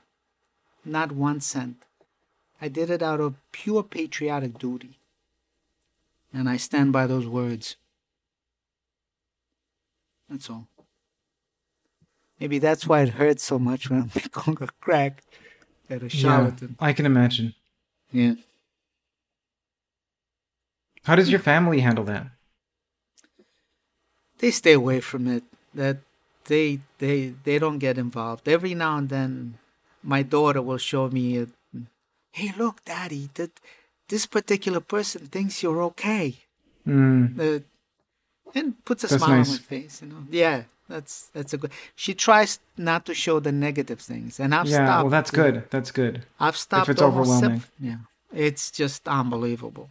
So yeah, just leave it there. Once this finally goes online, please have your daughter filter out some of the comments to show you. Okay, please Thanks. don't read them because I'm sure this there's a quite well. You can imagine. I can understand. That's okay. Everyone is entitled to their opinion. So, but I would never call those individuals these kind of words. Again, there's no need to be hurtful. We can be quite, actually, great steps in, in advances in physics can be done with people that cooperate rather than be offensive to one another. There's no need for hurtful words, period. I'll leave it at that. Right. So you mentioned Eric Davis. Eric W. Davis, yes, sir. Dr. Eric W. Davis. What are his comments on your work? From what I know, they're not uh, congreg- they're not uh, positive. That's it. So yeah. Why do you think that is? Do you think because obviously he's an extremely intelligent person, Extremely. And if he believed that this was, I'm getting a bit tired, so forgive me if I, as I, That's quite all right, sir. I'm I'm I'm getting there too. I this, this is heavy physics, I tell you. So yeah, definitely. I mean, he is in a position to judge the veracity of this. Yes. So is. I would imagine that he would be able to see whether it's true or not. So what do you make of him and his dislogistic comments? I would just say try it experimentally. Uh, from what I know, um, his associate, Dr. Harold Puthoff, has better things to say about my work. I'll just leave it at that because there's nothing official on that, and that's Hold on, Sal. If you can hear me, I can't Yeah. see you right now. Hold on, Sal. Oh, boy. Sorry. So, so you're saying, from what I know, his associate. Sorry, continue that. right. From what I know, his associate, Dr. Harold Puthoff, has uh, better um, better ideas of my work, and uh, but that's of a private nature, so I cannot go into that. It, the the best thing to do is actually go to Dr. Davis uh, directly and ask him why why does he think my work is not uh, worth the paper that it's written on. I would like So- to speak to Dr. Eric Davis. I spoke to him briefly over email, just had a couple email exchanges, but nothing substantial. I'd also like to speak to Jack Sarfatti, who also has his own ideas as to how these Yes. Tic Tac work. Unfortunately, Dr. Sarfatti also does not think highly of my work. Well, it seems like each person is uncomplimentary to the other. Actually, I think both of their works are very interesting. I, I wouldn't. I, I think there's value in them both, and they should all be given finances to follow their theories. So, from my perspective, I think they're worthwhile. It's interesting how both of them think mine is not. It's uh, it hurts. I, I'll tell you the truth. I can see that, man. And that alone puts you in a great category that even though you're being criticized, that you're not willing to criticize them, or at least No. the criticisms will, will be laid strictly at the work itself rather than the person. And that you still say that, hey, even if I don't think this will work, they should be allowed to explore it and perhaps it should even be funded to explore it. I would never say something I don't think that would work. I think experiment is essential in proving whether a, physical theory is correct or not. And if anything fails experiment, then we should look not necessarily abolish the theory, uh, just give up on the theory, but see whether there's something we've missed within the theory to make it experimentally verifiable.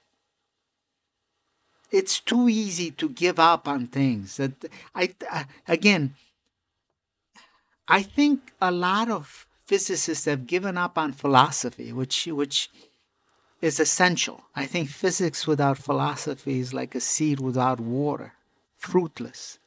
It's important for physicists to also be philosophers, and I've always tried to to have that. This is why I love the work of Professor Carlo Rovelli. Me too. I think Professor Carlo Rovelli is also a great philosopher, and there is absolutely no stigma attached to that. I think all great physicists at one point in time were great philosophers. Look at uh, Sir Isaac Newton. Look at uh, Sir Roger Bacon. Look at uh, um, why not? Yes. Look, for example, Francis at Bacon? Francis Bacon. I'm. I. I. I Yeah. apologize. No, so Right, Roger uh, Penrose is what you're thinking of, and then you combine that with. Yes. Okay. I He- understand. He also has a philosophy Yes. of things. So Roger Penrose is amazing. It's uh, uh, Dr. Eric Weinstein. His um, uh, he he had a re, uh, an interview. I'm not sure whether it's recent, maybe a one year old interview with Sir Roger Penrose before Sir Roger Penrose Mm-hmm. Yeah, won the about two Nobel years ago, yeah. right on on on the portal, I believe. It, it was very interesting. And, and you can see the admiration in Sir Roger Penrose's eyes uh, of Dr. Wein. Again, Dr. Weinstein, his idea of, ge- of geometric unity. Why must people say nay? Give it a chance, man. I mean, this is what physics should be all about. I can't think of any other reason other than jealousy. I don't know. I I I've never thought badly of anybody else's work, so I I, I cannot put myself in their shoes and judge. Well, the reason I say that is because I see that in myself. I see I, there's so much jealousy in myself, and there's so much criticism that I do of other people in my own head. Luckily, I I temper it and I try to stay away from it.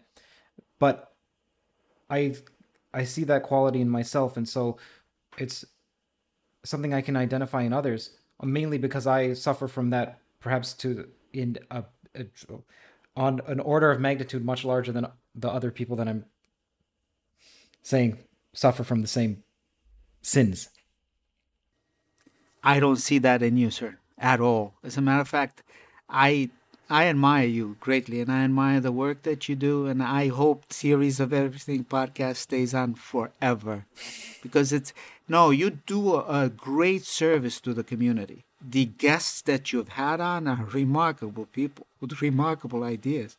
I, I think if your podcast was ever to stop, I don't know what I would do in my free time. I absolutely love it. So, well, that's just leave it at- extremely kind of you. Thank you so much. Did you get to watch that podcast with Gross and David Gross and Carlo Rovelli? I have such admiration for both gentlemen, very much so. But at one point in that interview, when the host um, calls um, Professor Rovelli uh, uh, a poet or something to do with philosophy, if you can see the expression on Professor Gross's face, just I mean, this is a Nobel Prize winner, one of the best physicists. It was have. an expression of what? Distaste? It was not. It, it was Contempt? more like of uh, something of that nature. It, it was not something that Professor Gross should be associated with. And I'm pretty sure that he never meant to have that, but for some reason the host had him, you know, had the. Again, philosophy should have never been divorced from physics. Period. Unfortunately, that divide has been created. And as a result, I think we've lost a great deal in physics. Again, these new ideas, these. Uh, everybody wants new physics. Why not new perspectives on old physics? There's nothing wrong with old physics. Just because those books start smelling musky at times doesn't mean you should put them away. That's one of the reasons I'm excited to speak with Jack Sarfatti and or his collaborator Keith Wanser from California State Fullerton because at least in Jack's words it's not new physics it's the same physics just with a just from another perspective well his is from a metamaterials perspective and then using that to change what is that proportionality factor that's right beside the stress energy tensor Right. Yes. What is your opinion on why James Sheehy attested to the Let me let me make sure I phrase this correctly, please.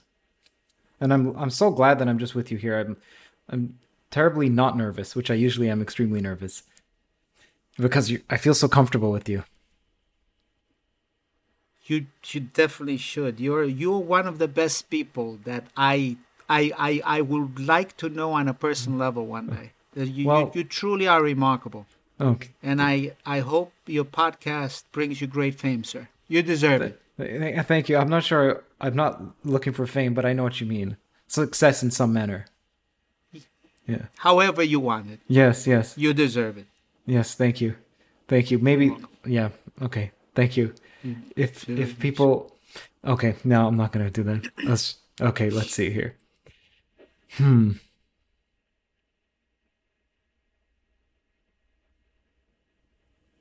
Ah, yeah, yeah. It was essentially there's nothing different than what I was saying.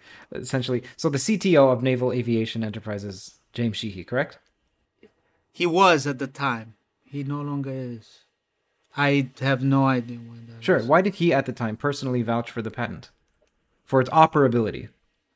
maybe it was the passion that I actually showed him. Uh, I actually went to the blackboard in his office. That, that it took a great while to get to that level, but I was able to go from fundamentals to show him that it is possible to get such high energy densities. Again, just from the Heaviside. Some some people say Heaviside Gibbs version of Maxwell's equation, but let's just say Oliver Heaviside's uh, representation of Maxwell's equations, I was able to convince Dr. Sheehy that these kind of energy densities are feasible. And if they're feasible and how I was able to show them, then his statements make perfect truth. He was not he was not speaking badly or uh, he he realized the passion in these ideas and the possibilities that they represented. And he is a great man, sir. If if you met him, you'd be you'd truly be in awe of this man. He's he's a he's not just a good man, he's a great man. He's able to listen and he's able to understand what other people would just not even pay attention to. Immediately they will say, no, impossible, rather than con- consider the conditional possibilities of these so called seemingly impossible feats. When earlier you were referring to the patents, you mentioned that they were incomplete in some manner. But as far as I know from patent law, they have to have enough information in order for someone to be able to reproduce it reasonably if they had the technical know how. So, does that mean that technically it shouldn't have been patented? Not at all, sir. They, uh, as far as the the way they were enabled, it's perfectly fine. Because remember that in the whole idea of the Pais effect, controlled motion of electrically charged matter from solids to plasma states subjected to accelerated vibration and or accelerated spin via ra- rapid acceleration transits. Now remember that. That's always been presented. Of course, the plasma state was never discussed. That's where some of these anomalies may occur. Just leave it at that. I cannot speak further on the subject. Uh, speaking of anomalies, have you ever encountered any UFOs? Have you had any any experience with quote unquote the phenomenon? Not, sir. Absolutely none. Uh, sometimes I, I, I'm not sure whether actually I'm. I'm not sure. I was about to say sometimes I wish I had, but now I'm not sure how I would react. Maybe it would be tremendous. Maybe I would lose control of my faculties. God forbid, you know. Uh, no, I feel I feel exactly. Very, I mean, this is such. Oh, I know we're dealing here with the realm of hyper speculation. Sure. But so many people have said that they observe these, even when you look at some of these cave paintings showing objects. I mean, you don't need to have a doctorate in physics to start questioning were all these people liars? Were they acting in concert? Because many times their explanation of these, and again, this whole idea of this uh, new UAP office coming into being, these are not madmen. Our our this had congressional representation. These are strong, stable people. If they believe there's something to this, we might to say there isn't.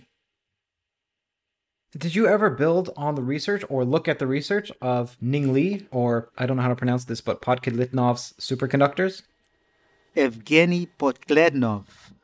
Um, he uh, is a very interesting. I, I read some of his papers. For example, I read the one on impulse generator and the way that he used these incredibly high voltages, this discharge. Uh, I think he used a Marx generator or something of that nature to to provide this impulse gravitational wave.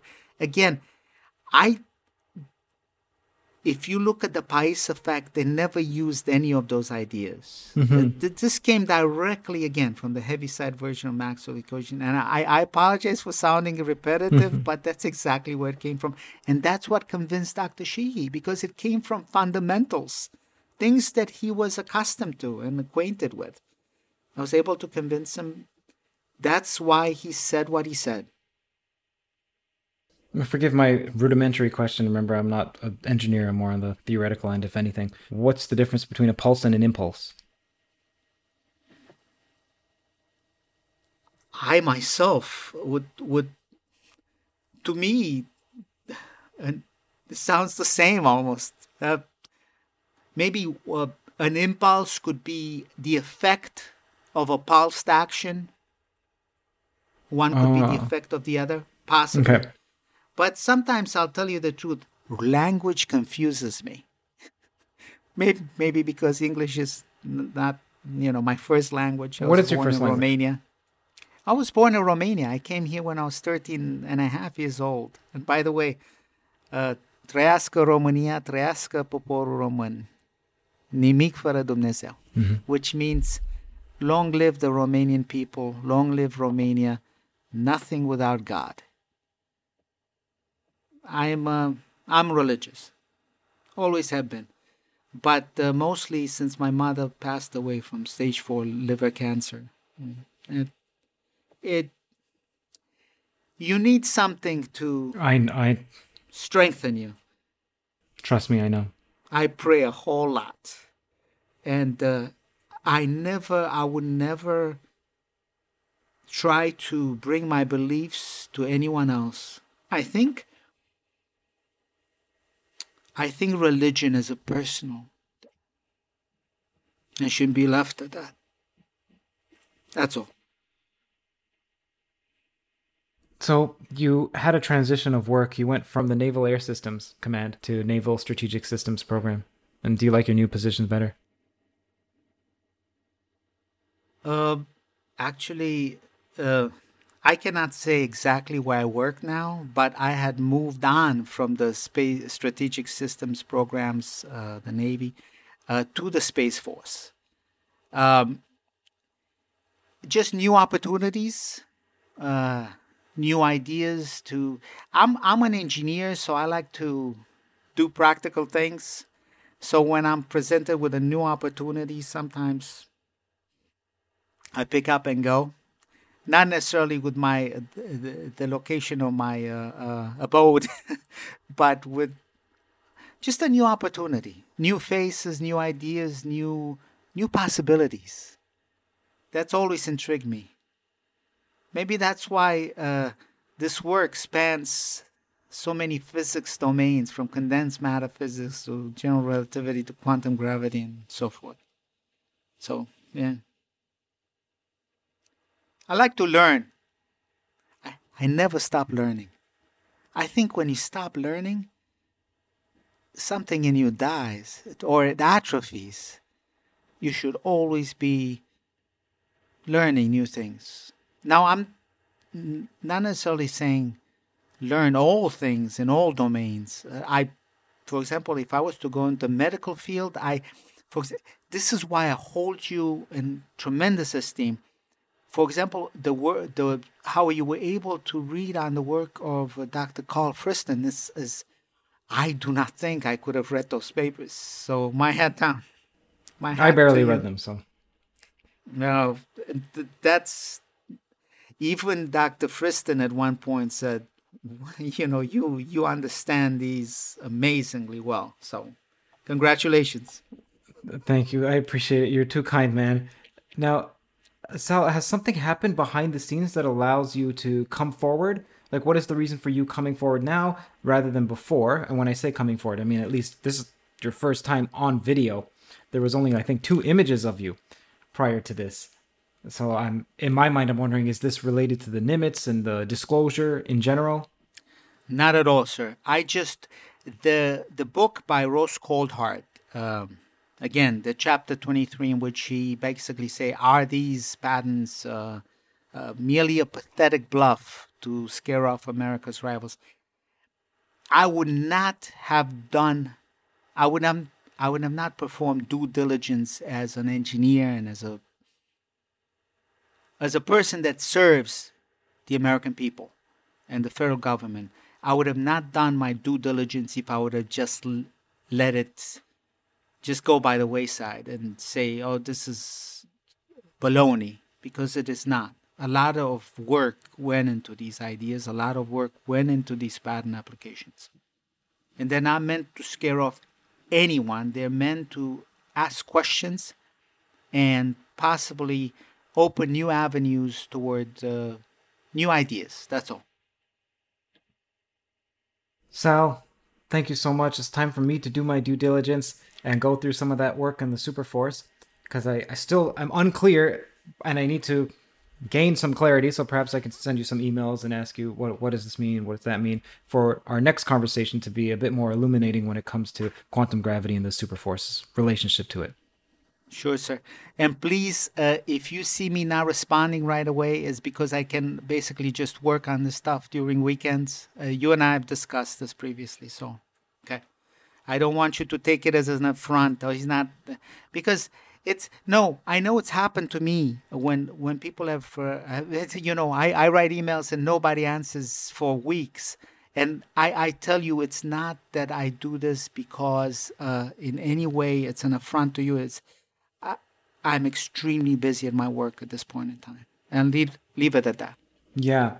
Okay. And also, same with myself. If you don't get a response right away, sometimes you may not get a response for about a week or two. Hey, that's dude. It's dude to you. Okay. Please don't don't forget uh, hyperlink to this because my wife was really interested. I said, "What? What's going on here?"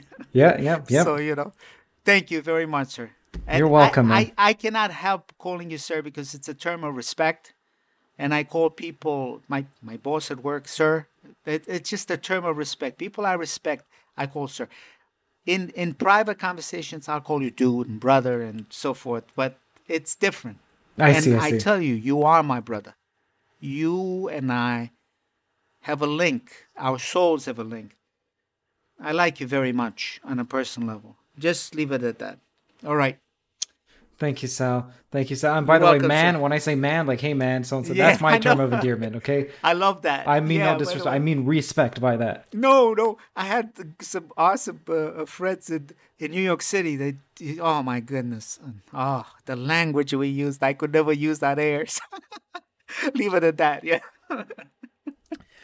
okay. All right. So, do you have any message to say goodbye to the audience? Because uh, we're live and I'll either include it or not, depending on what you want. Sure. Uh, for everyone out there, just cooperate. Cooperate and try to be positive in your thinking.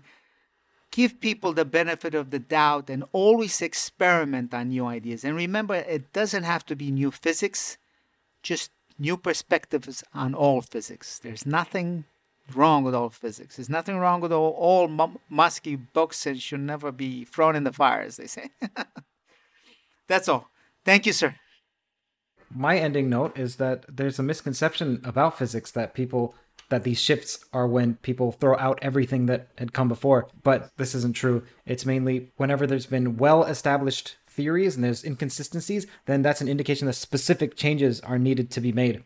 And revolutions aren't from some place where someone found themselves under a tree where they were by a Mayan temple and now they had this insight. And so it's completely radical. It's usually a conservative element and a radical element. You need both not just conservatism because that's just the way it's been and not just radical because at least historically it's never been that it's a combination of both so, for example, Einstein was extremely conservative. He had a certain set of principles that he wanted to hold onto tightly, even when other people were willing to throw out those principles. So he said, no, no, no, this is what is foundational. And then from there, he built his theories. Totally agree with you, sir. And just one more thing Einstein's general relativity formalism is absolutely amazing. And everybody trying to prove Einstein wrong Think again. This man, he truly is, you know, every now and then these forces of nature are born. I believe Einstein was such a force. Enough said, as they said. Okay. All right, I'm going to end the live stream. Thank you, everyone, for showing up. And this will be edited and placed out in about two to three days or so, depending on how much sleep I can get. Okay, take care, everyone. And Sal, stick around because me and you will talk privately. Absolutely, sir. right here. Stop the live stream. There we go. Okay, so now no one can see this. Let me make sure about that, just so that in case you want to say anything private, it's not. So no. saying end stream, end. There we go. Okay, great. That's ending. Okay, so Sal. Oh, firstly. Yes, sir. No, not not firstly. Endly. I will make sure that I stop that audio recording, and then you could send me that file. Okay. Well, how how do I send it to you? I have. I'll do. I'll do it. I'll do it for you. Okay. Yeah, you do it. Yeah. Yeah. Perfect. Okay. So let's think. So how did that go for you? Tremendous. I mean, you, you, you're really good. You're right on the point, and you um, how should I say? It? You asked some pertinent stuff, some very good practical questions. So I hope I was able to answer. For example, I got all screwy on the Bose uh, the Bose-Einstein condensate because oh. I, I know the physics of it. You know, I I know. Do you want me to remove that one part if you mess? If no, you feel no, like no, it, no, okay. no. That's quite all right. Uh, let people know that I have deficiency. I'm I'm only a human being. Yeah. I, I make a lot of mistakes. I, I certain things I do not know, but I remembered immediately uh, the work of Dr. Wolfgang Ketterle and was able to come back. And basically, that's what it is. It's when electrons march forward in lockstep. That's how you describe that a giant matter wave. That's exactly how Dr. Ketterle described it in his uh, Nobel Prize winning work. I forget when, I think 2009. Was that uh, the Bose Einstein? I believe so.